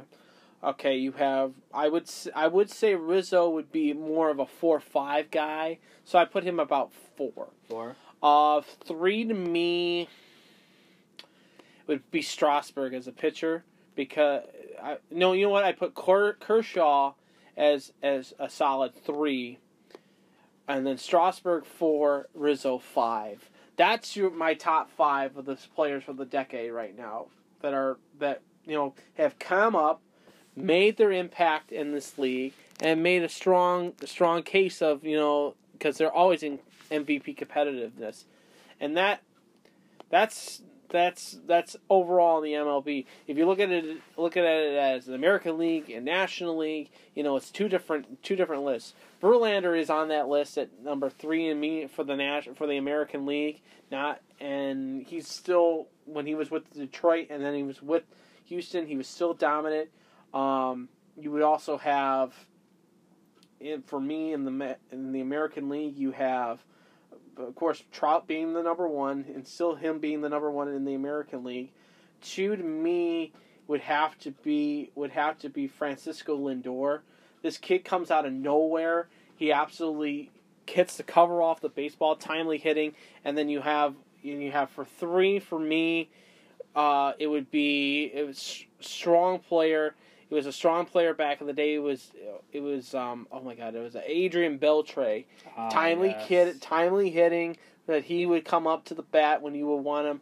And then number four for me, and number four would be um, Verlander. Five for me then would be of course the one and only the one and only for me. It had to be plain and simple. It would be Miguel Cabrera because he's got a 50-50. He can be 50-50 no matter what. But he's not the tops like you, everybody thinks he is. Well, I actually I went through the list of top war players from the decade a couple days ago, and I should have, I should have written. I didn't write it down, but while you were uh, expressing your valid opinion, I went to Fangraphs, and these are by war. The top ten hitters. Brian Kenny over here, ladies and gentlemen. Top ten hitters or players, non pitchers of the decade. You have Trout one, number two, Buster Posey, second highest WAR in the 2010s. Number three, your boy Joey Votto. Okay. Four, Andrew McCutchen. Okay. I can see that. Number five, Robinson Cano. Mm-hmm. Number six, Miguel Cabrera. Seven, Adrian Beltre. Number eight, Yadier Molina. Number nine, this one's kind of a shock, Josh Donaldson. Wow. And number 10, Giancarlo Stanton. Okay. You have one ex-Indian on that list with with Josh Donaldson. And he was there for a year. He was only there for a year. We'll look at the pictures now.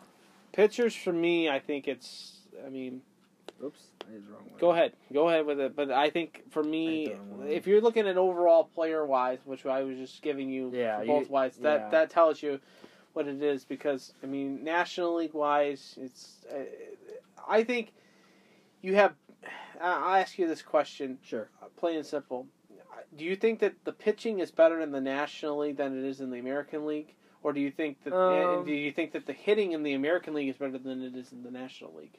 I think it's easier to pitch in the National League because you get you essentially get three to four free outs a game. If you're a starter, you get three outs for free because the pitcher bats.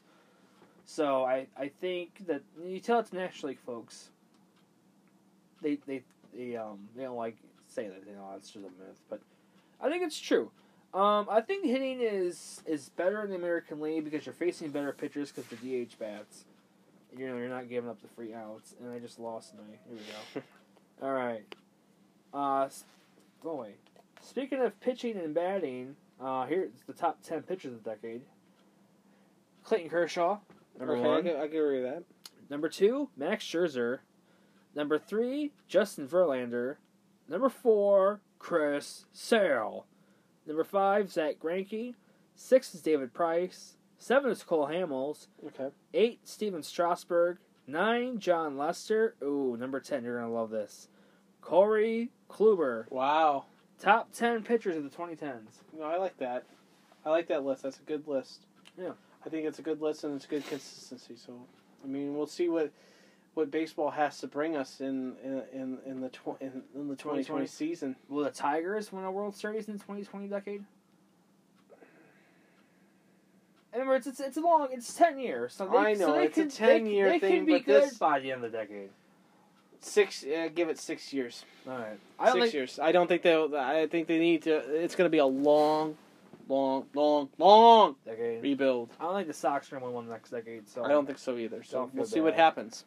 Our next segment, we're going to talk a little NHL. That's the National Hockey League, if you didn't know. Uh, we're going to talk about our opinions on the best and the worst broadcasters. Um, I was watching the highlights the other day of the Blackhawk game in Nashville. Okay. And because uh, I follow CSN Chicago on YouTube, and they always post highlights of the games the, between the five teams. And you know, I was listening to the highlights. I posted one of them on Snapchat, and I was like, "Man, Pat Foley really is—he's kind of underrated." Now, if you're not a, a Blackhawk fan, I could see you know thinking, "Oh, this guy," you know. But I don't think he is as bad as Hawk ever was when Hawk, because Hawk got like really bad at the end of his like Mm-hmm. career.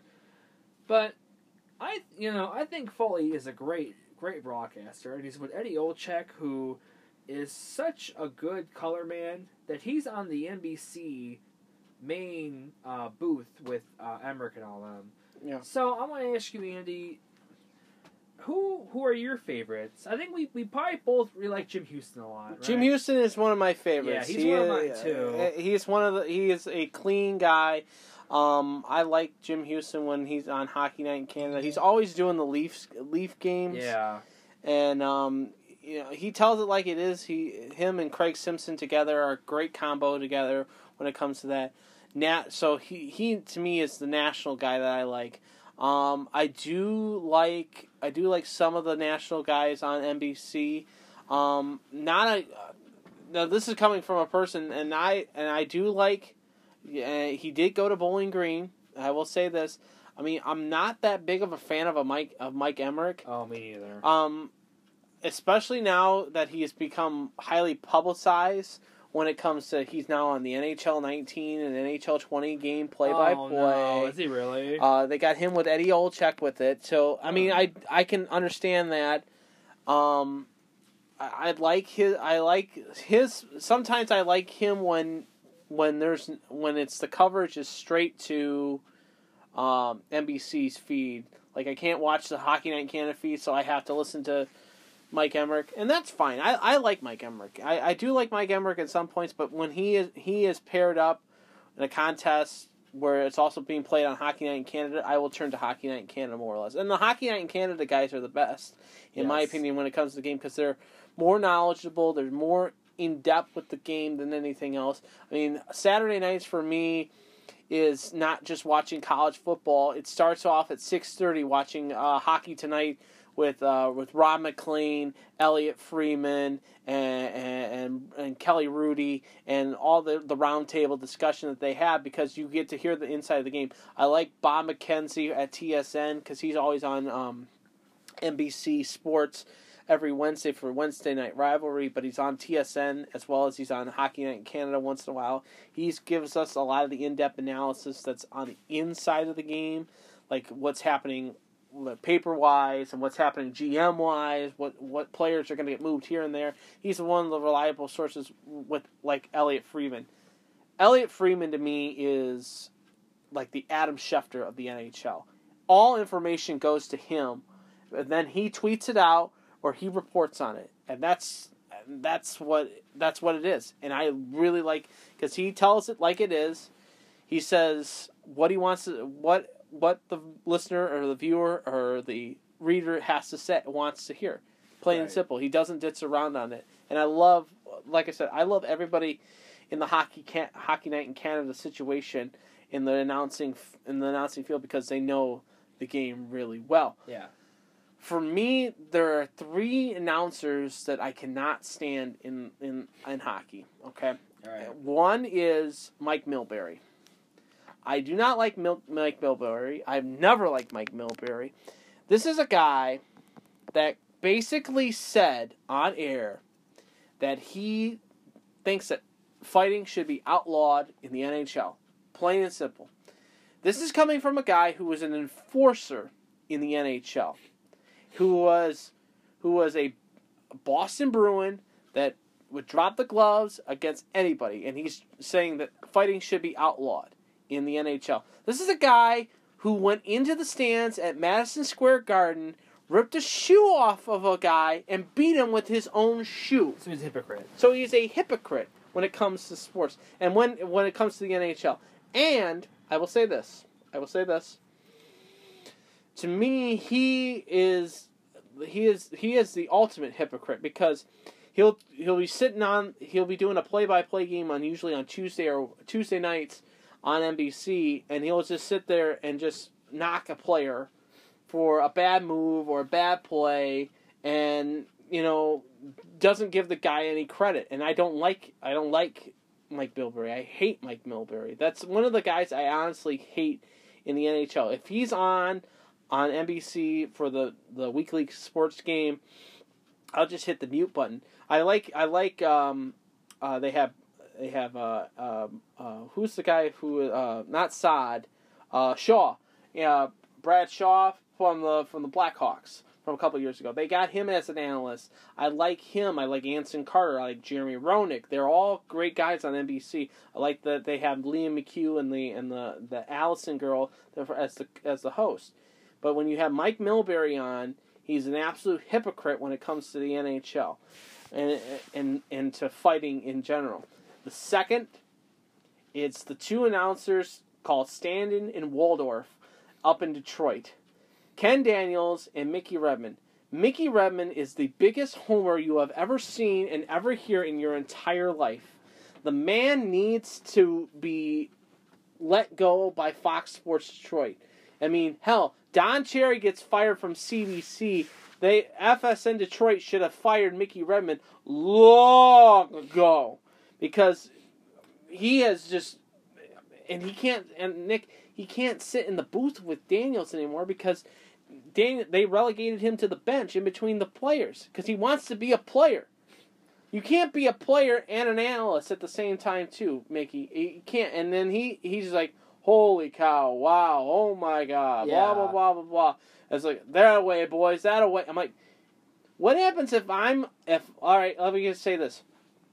If I'm a Blackhawk fan, I don't have NHL TV where I can't watch Pat Foley call the games and I get my and they're playing Detroit, and I get the Detroit feed, and I'm listening to Mickey Redmond bad mouthing Jonathan Toews or bad mouth bad mouthing uh, Crawford or their goal uh, the Hawks goaltender because he gives up so many cheap goals and stuff like that, and Redmond's just calling him nothing but a pylon and everything like that. That they, everybody walks around him. I mean, I would be absolutely enraged, and that's what I am with it whenever he's whenever I'm listening to the game. And like I always say, I wanted to watch a hockey game, and every Monday, every Monday night, they the Red Wings are playing sometimes. And I said I want to watch a hockey game, and all it was on was the Detroit Red Wings. Now, do you get jacket games on TV here yet? Uh no, I do not. I I have NHL TV, Um, and here's the funny thing. Um, we both live in the Northwest Ohio area, and there is a boundary line, and it is Northwood, Ohio, my I- friends. obviously, It yeah. is the because here's the funny thing. Okay, I'll give you a perfect example for this. I was watching the Jackets on my phone. I was out and about with uh, with my parents at one, one time a couple of years ago when I had the when I first had the NHL TV. So I was watching the game on in the car, and I'm I'm I'm riding passenger. I'm not driving. Don't ever text and drive and everything like that. Be safe, everything like that. So I'm watching the game. We go into Northwood. All of a sudden, the game goes off the screen. It's like NHL has blacked out this game because you're in the mar- you're in the Yeah. market to watch this game. And I'm like, what?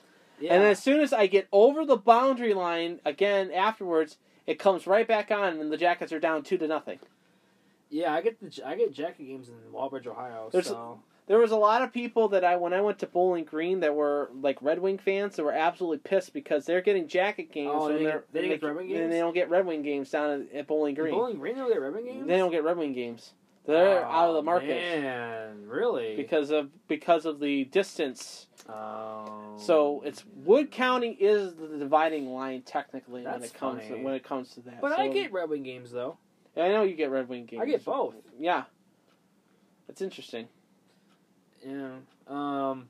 But the, for me, the worst announcers are Mickey Redmond and Ken Daniels. And I, I do love Ken Daniels when it comes to like situation when he when it's him in the booth with Chris Osgood and with, with Larry Murphy and that you know Daniels strives. But when you put Daniels and Redmond together, it's like listening to Statler and Waldorf from the Muppet Show because it goes back and forth. They they badger back and forth, and they become homers when it comes to the game. And I remember I was watching the game, and I think Max Pacioretty scored a goal when he was with Montreal against Detroit. And all Redmond just went.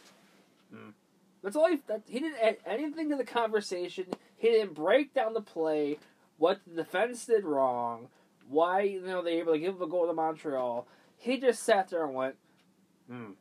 Like he adds nothing in the booth. Yeah, Why pay the man money to call 82 games a year ish, depending if there's some might be on National TV, if you're not going to add anything? Like, why? Why? Get somebody young who actually gives a shit.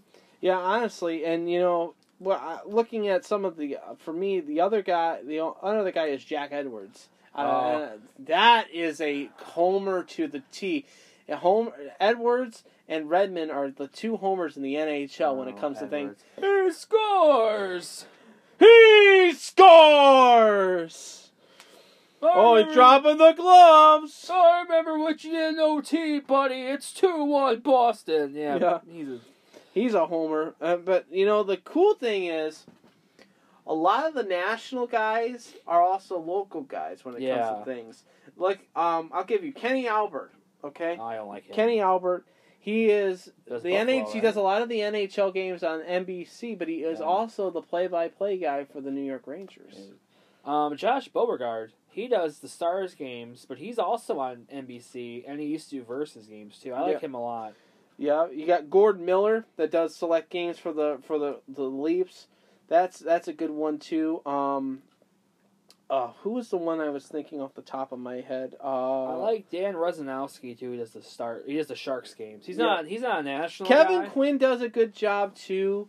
He does a lot of the net. He also does um, does a lot of the Edmonton Oiler games. But the guy, like I said, on Hockey Night in Canada, Jim Hughson's one to me. He's my Uh, favorite. my fav- my he's my favorite. Uh, the number two guy from back in the day was Bob Cole. yes. He was he was he was he would tell it like it is when it comes to play. My favorite was when I was watching the Leafs play the Senators in the first round of the playoffs, and and uh, Curtis Joseph was in goal.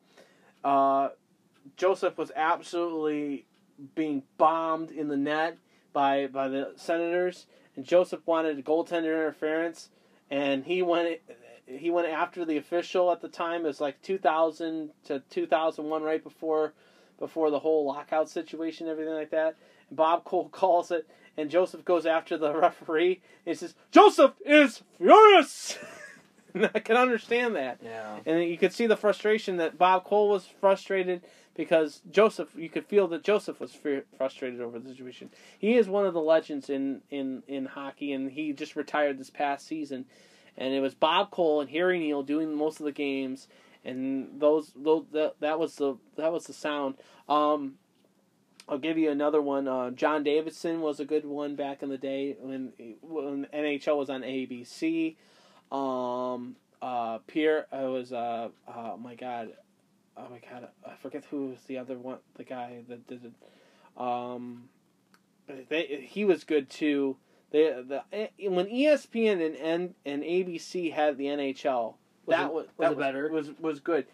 Fox had a good broadcast team too. You had you had um, you actually had the state the host for the in studio host was James Brown. Oh, really? Yeah, I'll have to play you the video clip beforehand. It was they had a lot of good technology back in the day. Oh, they had That- the puck tracker, didn't they? they had the puck tracker. Yeah. They had the they had the puck tracker. They had the they had all the graphics, the cool graphics too at the same time too, and they had a lot of like like a lot of the NFL stuff into the NHL, which was fantastic. But I think like I said, the best announcers to me, Jim Hughson, Bob Cole. Um, I do like I do like Jeff Rimmer sometimes, but he has his own ways sometimes where he may, misses up the plays with the does he Jackets. Oh, okay. He say- he calls games with the Jackets, but for me, my favorite announcer when it comes to the Jackets, Jackets had, well, Blue Jackets, Columbus Blue Jackets had have had three broadcast announcers. Uh, Rimmer used to do games on um, on the radio with uh, with it was him, Jeff Rimmer, and Bill Davidge. They did they were they were the the frickin' frack. They were they were the Ken Daniels and Mickey Redmond back in the day. Okay. And then this new guy comes in out of out of Johnstown, Pennsylvania. He's in the East Coast Hockey League. His name is Bob McElligott. Absolutely changes the game when it comes to things. He he tells it like it is when it comes to what's happening on the ice for the Jackets as well as you know what's happening in the community with the Jackets. But he is one of the one of the top tier broadcasters in my opinion. So You want to move on to Don Cherry? okay, All right. Before we move into Don Cherry, I want to make a quick disclaimer. I I have no formal opinion on this because I have a I have not heard the rant. B I've gone out of my way to avoid listening to it. Um, and three, I will fully admit I am ignorant to the cultural uh, aspect and significance of the poppy. I think it might have something to do with veteran their version of Veterans Day, which is I think what Remembrance Day up in Yep. Canada. So I don't know the significance of it. So anything Andy is about to go on about is purely his own opinion. Doesn't represent me, this show, and I'm assuming the Anchor Network. So with that said, Andy, go off, King. Well, I'll just say this. I'll, I'm going to play the rant for you right now. Okay? We're going to play the rant for you right now. And you're going to hear it full length. And uh, it's only like 50 seconds. We're going to play it for you now. And then you're going to hear my opinion on the rant. And then I know Nick doesn't want to hear the rant. I'm going to play it. We're going to put, we're going to edit it into this podcast right now. And then we're going to come you're going to hear us come back and you'll hear from the full the full rant from Don Cherry. This is from this two weeks ago on Saturday night, the night before the Veterans Day slash Remembrance Day up in Canada. Talking to a veteran, I said, I'm not going to run the poppy thing anymore because what's the sense? I live in Mississauga. Nobody wears, uh, uh, very few people wear uh, a poppy. Downtown Toronto, forget it, downtown Toronto. Nobody wears a poppy. And I'm not going to. He says, wait a minute. How about running it for the people that buy them? Now you go to the small cities, and you know you, you know those the roads on roads. You people love you, you that come here, whatever it is. You love our way of life. You love our milk and honey. At least you could pay a couple of bucks for poppies or something like that. These guys pay for your way of life that you enjoy in Canada. These guys paid the. Uh, the biggest price. Anyhow, I'm going to run it again for you great people and good Canadians that bought a poppy. I'm still going to run it anyhow. So Nick just he's he and I are running the sound for this podcast. So he just we just ran the pop the the Don Cherry rant for you guys to listen to. This was happening two weeks ago. Now Don was fired from Sportsnet on on Veterans Day itself on that Monday. Yeah. Okay, so when I heard this, now Saturday night I was at home. It was me and the fiance and my dad. We were all sitting watching Don Cherry in Hockey Night in Canada when this happened. Um, first of all, I didn't really think of it at the time because I didn't think of it as you people meaning like the people that are immigrants that come in here that don't support the military and everything like that. And I, I, I'll say this. You know, Don is, in my opinion, the Gary Sinise of the Canadian Armed Forces.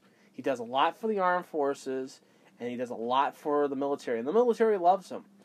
Um, he opened up a can of worms when it comes to the, when it came to this situation, because he brought into the fact that you know the quote unquote you people, that right there was a, a tip off for a lot of people to go off on him because of the whole situation.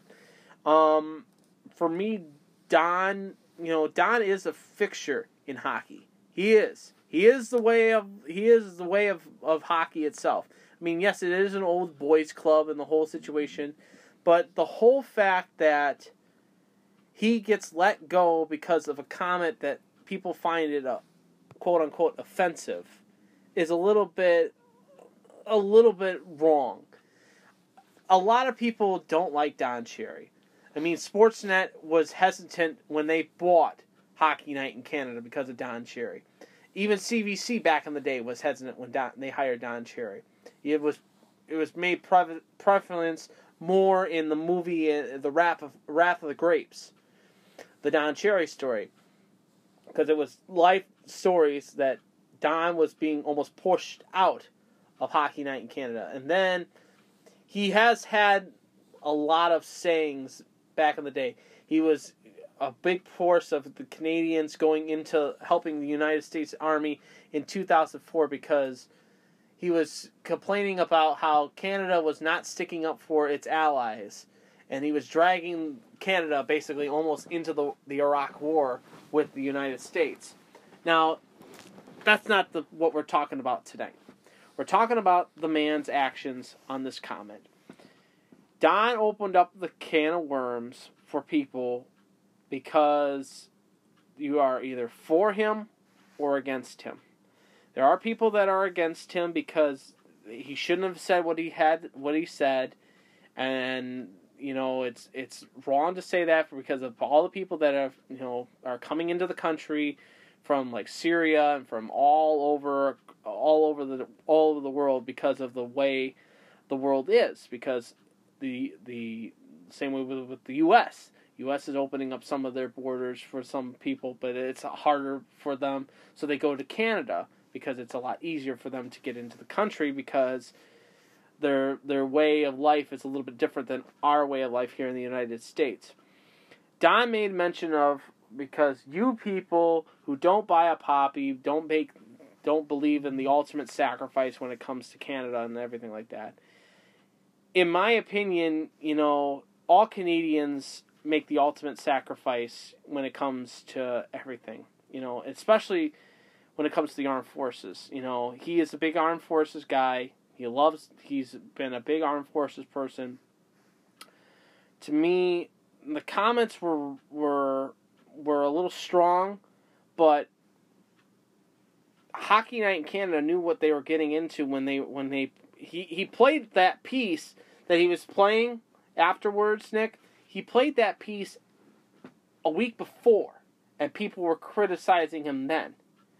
They plays it again and makes the comment, and then he gets fired on Remembrance Day on hot during uh, on Remembrance Day for the veterans. And now it has opened up a can of worms. People are protesting up in Canada. People are people are going on media and everything like that. And I'll say this: if you don't like the comment, if you don't like the comment, then let it just let it go. Brush it off. We're becoming a society nowadays and that's even in this country and in Canada.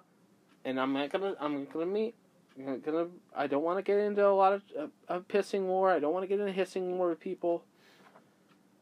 We are becoming a soft generation that easily gets offended with situations, easily gets offended with, with people making comments, easily getting into situations where it is wrong you know, like things are, it's either your way is wrong and that's that.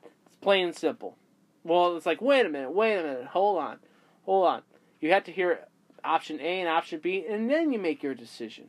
But it's what we're living in in the culture now. Don's comment was like, "We got to get rid of him. Got to get rid of him right now." Blah blah blah. He's got to get go. He's got to go leave now. Cancel and then cancel cancel coach's corner. Get rid of it. And then what what hap- what hurts the most is Sunday. They had Rogers hometown hockey. Ron MacLean, who sat next to Don during the whole situation. You know, after after Don made the comment and run the piece, Ron MacLean stood with with Don Cherry and gave them both a thumb gave a thumbs up. Sunday, he becomes a hypocrite in my eyes because he goes and apologizes for Don's actions and for the for the actions of what happened on coach's corner. But yet you gave the thumbs up when you when you went off the air. That was the last thing you did. And then nothing was said after Hockey Night in Canada on Saturday night. We didn't I was on Twitter, I looked, nothing was said. It all gets blown up Sunday afternoon when people are talking all over it on on social media because you know, everybody was out, must have been out Saturday night, not watching what was happening. It gets blown up Sunday. Ron MacLean has to answer the question Sunday night during hometown hockey, and then CBC announce, makes a statement. Sportsnet makes a statement Sunday night as well. I'm sitting at home Sunday night and talking to it with my dad. I said, I don't know, Don. I think Don will probably get suspended. I didn't think he was going to lose his job and I, I think it's absolutely a, a, farce when it comes to him losing his job. And I hope that somebody does pick him up because he is a is a terrific insight to the game. He absolutely is. Don't think that because he's like 80 some odd years old. I mean, the man played the game for over 30 years. He coached for over 20 years, led the Bruins so many times. And for him to be be fired because of a comment because he was standing up for the veterans, the people that made the ultimate sacrifice for the country of Canada, is absolutely ridiculous. It honestly is ridiculous. And I, I, I, I keep writing it on my Twitter. I use the hashtag I stand with Don Cherry because I do stand with Don because I have friends that are in the military. You know, they do get a bad rap. They do get a lot of, lot of like hate speech back towards them. And honest to God, you know, I think Don did the right thing and stood his ground and stood what he believed in, and is that the veterans were not getting the respect because of the because of the whole poppy situation, and you know a poppy represents you know it represents you know peace and tranquility, and that's what the veterans want to bring into the situation. They don't want to fight. They want to bring in peace, and they want to, and that's what Remembrance Day in Canada is, is for and Veterans Day is to honor and remember the veterans that have made the ultimate sacrifice when it comes to to our freedoms and our liberties. And Don stood up for that, and he is now being punished for that because he took because some people took the comment as you people being that all the immigrants that have come into the country and all the people that are you know the whole the whole situation when you know they they find everything offensive. They have just they have just blown this man to smithereens when it comes to it. So I stand with Don. I believe I I love Don. I will always love Don. He is always he will always be in my eyes one of the faces of the NHL, and uh, you know it, it, it, for the first time on Saturday, this past Saturday, I protested and I did not watch Hockey Night in Canada. I did not watch the Leafs get destroyed by the by the by the Penguins because I protest I, I, I protest what what Sportsnet and what, what what Rogers has done. I don't think that's the right call. I think they should have they should have talked to Don about this situation. Let him have a suspension, but to have him because of the public outcry, to have him let go is an I think an absolute travesty. I really do, and I think that that Sportsnet got it wrong, absolutely wrong.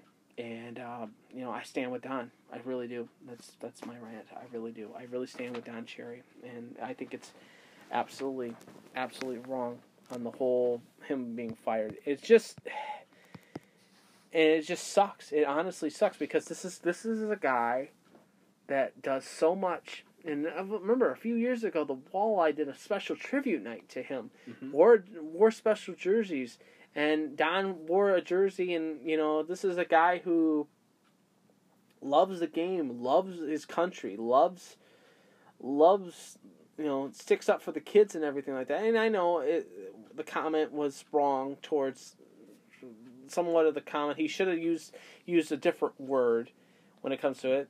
But and he admits it. He did an interview a couple weeks uh, a week ago with um, with CBC when they interviewed him. But I think I think firing him was the wrong case. I think they should have suspended him. And number two, I think you know Don was doing the right thing for sticking up for the veterans because three dollars, whatever it costs for a poppy, you can honestly buy a poppy and don't doesn't I don't care if you don't want to wear the poppy. If you don't want to wear the poppy, don't wear the poppy.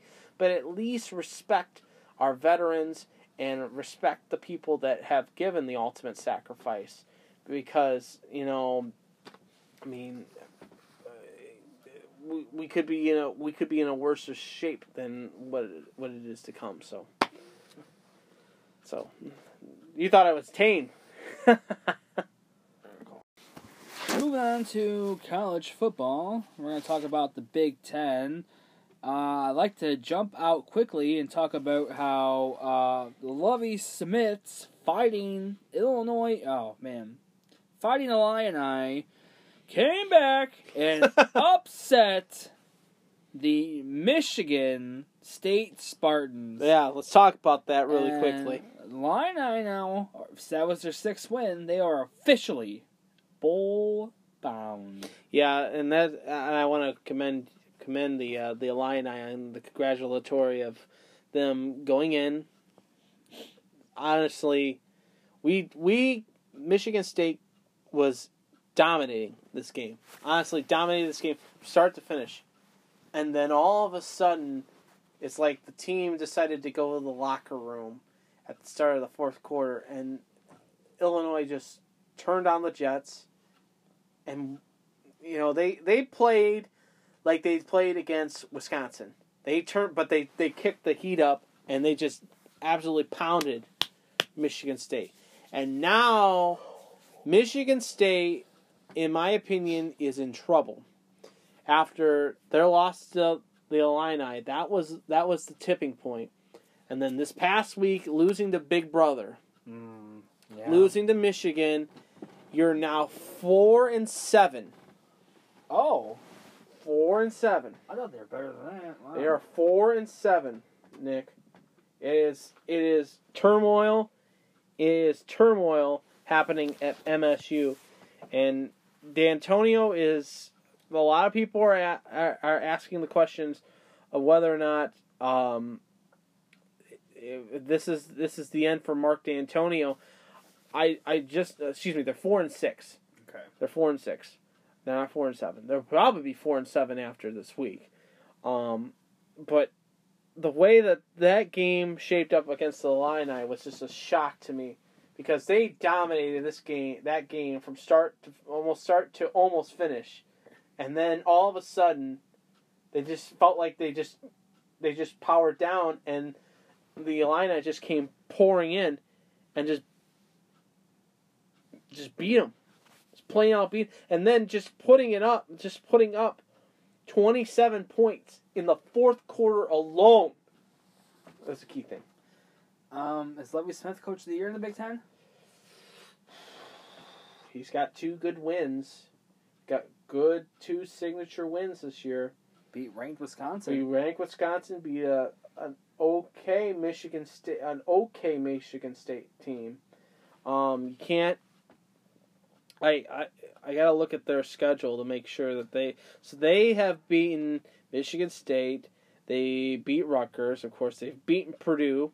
That's just that's something right there. But they lost to Michigan. yeah. That that's a that's a hit. They lost to Minnesota. That's a hit.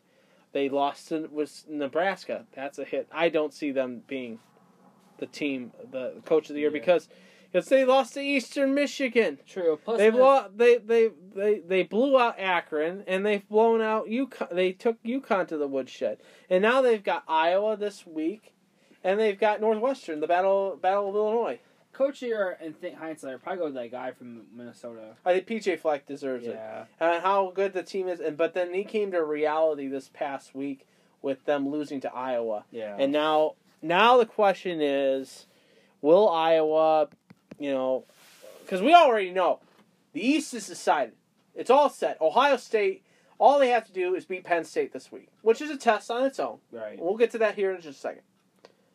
But we're going to the West because that is where it's a three team race. It really is a three team race because you look at it, you have Wisconsin six and one, Wisconsin uh, not, Minnesota six and one, excuse me, Wisconsin five and two, and Iowa's four and three. Iowa has own has owned owns basically the tiebreaker between the three teams because Iowa's beaten Wisconsin. Iowa has also beaten Minnesota. Oh, have they really now? Yeah. Okay. Pardon me. your excuse. They play they play Illinois and they play Nebraska. My apologies. My apologies. My apologies. It is Wisconsin that beat Iowa 24-22. So Wisconsin owns the tiebreaker between the two teams. Okay. So I mean, it's just going to be interesting to see how the West shapes up because the East is pretty much clear. Ohio State beats Penn State. The East is won. Ohio State will go to the Big Ten championship Yes. game, and they will play either Minnesota, Wisconsin, or Iowa between those three teams. Because these last two weeks determine basically who wins the division. Because because at the end, Wisconsin plays Minnesota. It's that's basically for who's going to be playing Ohio State in the Big Ten championship game in Indianapolis. Yeah. Because the bearing bearing Penn State beats it doesn't beat Ohio bearing that Ohio State beats Penn State. and that's a that's a, like I said, that's a test on its own because you've got no Chase Young now. He'll be back this week for the for the Penn State game after two weeks off because of the whole cheating situation. Not the whole cheating situation, but the whole paying up Yeah. bribing situation. Stupid, by the way. Which yeah, I think it's I think it's absolutely atrocious on that part because they let him go for absolutely nothing. But it, it, it'll be interesting. It'll be honestly interesting to see how it happens. And the, the big the Big Ten is it has been an interesting season when it comes to that. You know, Michigan hasn't been great, and now you have to ask the question: if Michigan, since they beat Little Brother, and they have now beaten Michigan State two years in a row, okay, do you now think, you know, if Michigan does beat Ohio State, let's just say, let's just say, I'm just putting this out here, right. does Harbaugh get an opportunity? Because then they will then be, if they beat, if they do beat Ohio State, they would become a a, a ten and two team.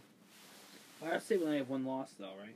Ohio State only has, uh, Well, they they're undefeated right. overall, But they, but they, they only have one loss. They would have one Yeah. loss in the Big Ten, and that'd be to Michigan. Michigan. But the only thing is, Penn State has two losses already. This uh, Penn State would have two losses already: the Ohio State game and Minnesota.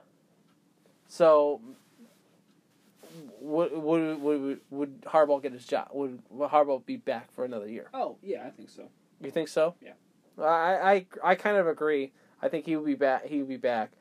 But how about the, your other team, the Northwestern Wildcats? Oh god, what a mess. They they they thump they thump UMass. yeah, at least they did that. They thump UMass, forty-five to six. I thought the Mich- the Ohio State game, fifty-six to twenty-one, was going to be a, a a beat down. But then UMass goes into into Northwestern and just and the Wildcats absolutely destroy them. yeah, well, as they should. They should. And now they get now they get their ass whooped again by PJ Fleck in the row of the boat this week.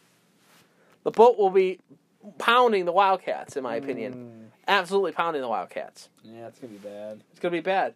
I mean, Michigan's got Indiana this week. Ohio State has Penn State. That's a noon kickoff. That's on Fox. It's gonna be a good one. That'll be a good one too. And that's uh, College Game Day is going to be there.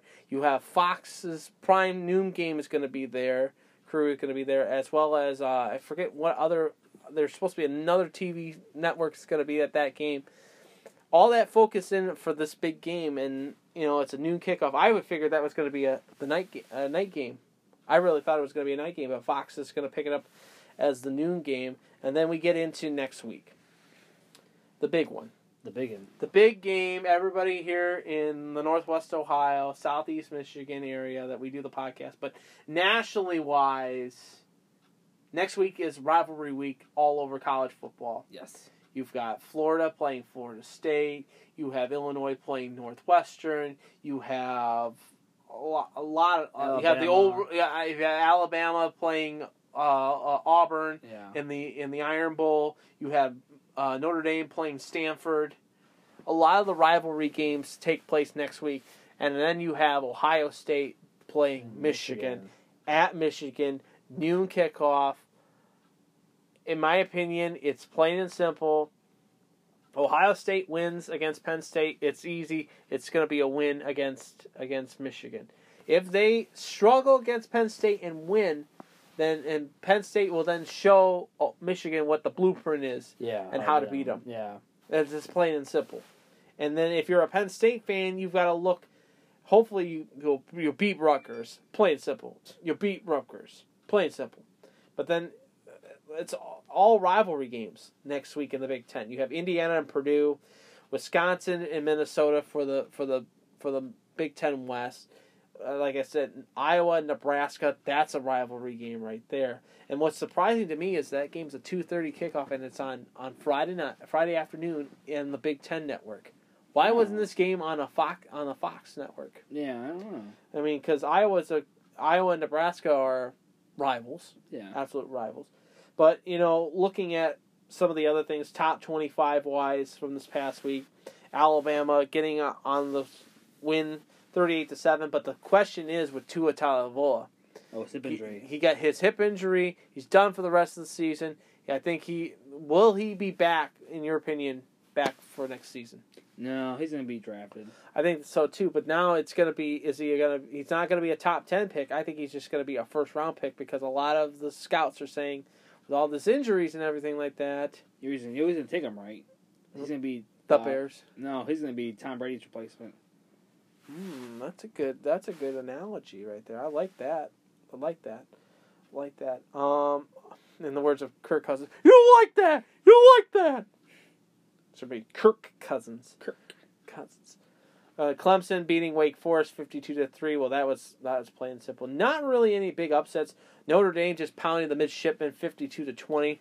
Think they Notre Dame Yeah. sinks Navy. Georgia pulling the win, only winning by seven over Auburn. That's a little bit of a shock by me. Um, Iowa State going at home, beating the Longhorns, Hook'em Horns twenty three to twenty one, upsetting the nineteenth ranked Texas Longhorns. LSU fifty eight, Ole Miss thirty seven. That's a rivalry game that was plain and simple, a good thumping. Baylor. That's the one I want to talk about really quickly. Baylor Bears. Baylor had this game won in the first half. It was a tale of two halves. The Sooners rallied from being down 28 to 3 in the game and they win it 34 to 31. Mm. If that doesn't tell you in the playoff committee that this team is for real, wake up. Yeah. Wake up. You have to say this. And with and I know that I'm going to say that you're going to you're going to might be criticizing me this.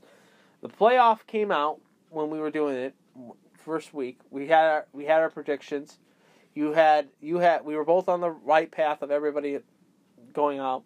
And then Penn State loses to to um, to Minnesota. And then Alabama lost to LSU. The 1 3 matchup, everything like that. So now you have LSU, Ohio State, you have you have Clemson in there as well as um, oh my god. Uh, oh, oh my god. Um I I'm I'm drawing a blank here. Oh, it was Ohio it was LSU at 1, Ohio State at 2, Clemson at 3, Georgia at 4 for last week. Does that still say the same you think this week? Um, I'm limiting my knowledge of college football, but I think that sounds about right. I think you have LSU at one, Ohio State at two, Clemson at three, and then I would I would put Oklahoma at four because of that come from behind win and that helps you, helps their case out. But you can also make the and I think that you you have Georgia on the outside at five, Alabama at at, six because I mean Alabama with Tua now out this Iron Bowl game coming forward, it's going to be interesting to see if they are if they can step up to the plate because they have to now, honestly, impress the committee that you know one player isn't going to be running the ship. Right. It's plain and simple. Yeah. So we'll see what happens with that. The of course we've got MACtion games. I had to I have to plug this. Mich- Right. Ohio uh, Ohio travels into Bowling Green to battle the the Falcons on the last home game of the year tomorrow night at the Doyt, seven o'clock kickoff on ESPNU. But um, gotta give this out. Toledo, absolutely Oh, n- knocking knocking, not knocking them, but mismanaged the clock last week against NIU. Really hurt their case, and honestly, their, I think their season is now officially Oh, done. It's done. Yeah. It's done. They're going to a bowl. They'll go to probably like the Boca Raton Bowl or the Popeyes Chicken Bowl or something like that in, in the Bahamas. But that's plain and simple. But if what I'm hearing from a lot of the alumni and a lot of the boosters is that they want Candle gone.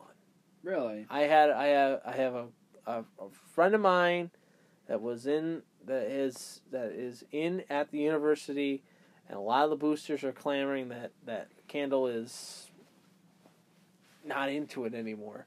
Like the whole UTBG rivalry, he just brushed it off, and look what happened: it's- twenty to seven. Well, it's kind of a silly rivalry, but Oh, oh well. But yeah, it, it'll be interesting to see what college football is. I'm I'm taking Ohio State to win out, and they'll get the East championship. I'm thinking for me, I think it's between Minnesota and Wisconsin for the big for the Big Ten West. The winner goes. The win. I, I, I, I think I think Minnesota can pull it out. I think they can. I think you ride this wave of row. the- You ride the row the boat into into Indianapolis, and then just get shipwrecked Yeah, by Ohio State. Yeah. by Ohio State. Plain and simple. And go. All right, we're finally we're uh we are finally here at Andy Money After Hours. After hours. boom, boom, boom, boom, boom. Uh, we got a couple interesting things to talk about. Uh, we're gonna talk about our favorite Thanksgiving sides and foods. Uh, what, we'll start with Andy. What do you like to uh, chow down on with your turkey? Well, I mean, I do like turkey. It's one of my. This is one of my favorite holidays of the year, and, and being in a being in a relationship with um, with uh, with my fiance, they do Thanksgiving uh, in the afternoon. So I do an afternoon, and then I do my parents in the evening, and then sometimes we'll go to my to my cousins on my dad's side of the family. We'll go to theirs and just have dessert and stuff like that. So I usually I try to eat light as much as I can because I'm going from place to place. I don't want to eat Yeah. heavy and everything like that. For me, turkey it's turkey with with dressing. It has to be dressing. Uh, mashed potatoes, gravy. Um, I'm a cranberry guy. I like the cran. I like I like fresh cranberry. I don't like the canned cranberry. okay. Cran- Yeah. It, but but I'll have a canned cranberry once in a while because I know my parents like the canned cranberry. Um, I'm a big sweet potato fan myself. I like I like sweet potatoes. Um, oh, we're gonna be trying a, a glazed carrots this season. It'll be interesting Ooh, to that see. sounds good. That's not, it's gonna be interesting. Um, but yeah, uh, it has to be my favorite side for Thanksgiving. Uh, Turkey and mashed potatoes and gravy are just the the are the standard. You always have to have mashed potatoes and gravy with the, with the turkey. But for me, the standard side for me is dressing and sweet potatoes. Well, I want to pick your brain. You said you said dressing. It has to be dressing. Do you actually know the difference between dressing and stuffing? Stuffing is uh, was inside, Inside, the right, bird, yeah, and dressing is when it's outside Okay, the bird. I wasn't so sure when if we cook when they not. cook the, when we cook the when we cook the the bread mixture, we'll say it. Yeah. It's cooked outside, so it is Dressing. dressing. Okay, I wouldn't. Okay, I wasn't sure if you knew that or not. Oh, I knew that. because you were like, it has to be dressing. I was like, does he know the difference? Okay, um, I like the green bean casserole. Okay. That's my thing, and I like mashed potatoes with like a sh- a ton of gravy. Yeah. That's like that's my thing. Okay. Now let me pick your brain on this. Dessert wise, is it pumpkin pie or is it something else? Um, I'm not really a big pumpkin pie guy, Okay. so I just you know whatever. My, my mom usually makes another pie or something. Pecan So it's or- pecan or is it is it? Yeah. Or, uh, I mean, for me, it's it's pumpkin or cherry. cherry. Cherry. I mean, it's Amer- cherry, American pie, uh, apple pie, and, and Yeah, cherry pie, pie, yeah. or, or apple or pumpkin are what's on the on the table most of the time. If it's between the two, I will take pumpkin, but but if cherry is an option, I will go with the cherry over anything else. But uh, it'll be interesting. Now, do you do you graze all day? Like, do you like? Because I know you do cheese and everything like that. and Oh, everything. yeah. Do you graze all day and then have a big meal, or do you just Um, eat just eat one big meal and then Yeah. that's it. well, yeah, we I don't eat anything until dinner time. Uh, I make a cheese board last couple of years, appetizer board, whatever. Yeah. Um, You can get that at the Libbey Factory outlet, by the way. oh shit, I ran out of time. It's all right. It's out all of right. It's all right. Um, so yeah, I we make a che- we have hors d'oeuvres and then we eat and then have dessert. Um, but to get back to dessert real quick, we don't. Uh, my dad is making a um, pumpkin not not uh, cheesecake, but it's like a pumpkin custard pie. So I'm, gonna- I'm gonna try that. Yeah. That'd be interesting. Um. you right. ha- wine with wine with the turkey? Uh, just a soda with the turkey, or do you have Uh, like I a- do Coca Cola. What about you? I uh for me it just depends. I mean, I can I can do I can do a I like doing a like an an, ale sometimes Ale? with the with Alright. the um Nice autumn ale. wa- like a nice autumn like an Oktoberfest ale to finish Yeah. up the thing. Uh, wa- I mean water and iced tea is fine with it, but uh but it, when it comes to like soda and stuff like that, I'll have a Dr Pepper or anything like that. Just want to make sure that I always have soda in my hands. Oh yeah. Um, all right, so we've noticed it's still November, and some places have you go to the store. Like I know Walmart had their Christmas trip in the front door, Mm-hmm. uh, November second when I was there. It might have come up the day before, Okay. and you see lights on people's houses and around the house on you know the, the first second November, and Christmas music gets played in stores. Andy, when do you think it's it's the right time to start the transition over? I think it is. Um, you got to give the turkey its day, and you got to give it what the the meaning of the holiday Thanksgiving is for. For the pilgrims to thank to thank the the Indians for for the for helping them through the starve through the hard harsh winter and stuff like that. And so you got to give them a day like that. But when it comes to what it is now, we rush into Christmas oh, really, Oh, yeah. really November- easily. November first. After Christmas after time. after Halloween, twelve oh one on November first, everybody's breaking out the Christmas trees, breaking out the lights and everything like that. For me, music for Christmas starts honestly. It starts on the fifteenth of November for me. Think so? I think because you're getting yourself geared up for the Thanksgiving holiday. You're on the road to see grandma or grandpa, or you're on the road to wherever you need to go, and it's good music to listen to. Um, decoration wise, for me, it's it, it, it, it's hit and miss. It can I can put a little bit out. I put a little bit out. I don't put I don't go full on full board. You know me, yeah, Nick. I, I, I do the lighting after the Thanksgiving dinner. yeah, We light the house for Christmas because that's the kickoff to the Christmas season because we finished what the meal of Thanksgiving is for. We are now on to the next holiday, which is the holiday Chris, which is Christmas, and that's when you can. For me, that's when we start like full on decorating for Christmas. So it's after Thanksgiving, in my opinion, that you should start putting up your decorations for Christmas.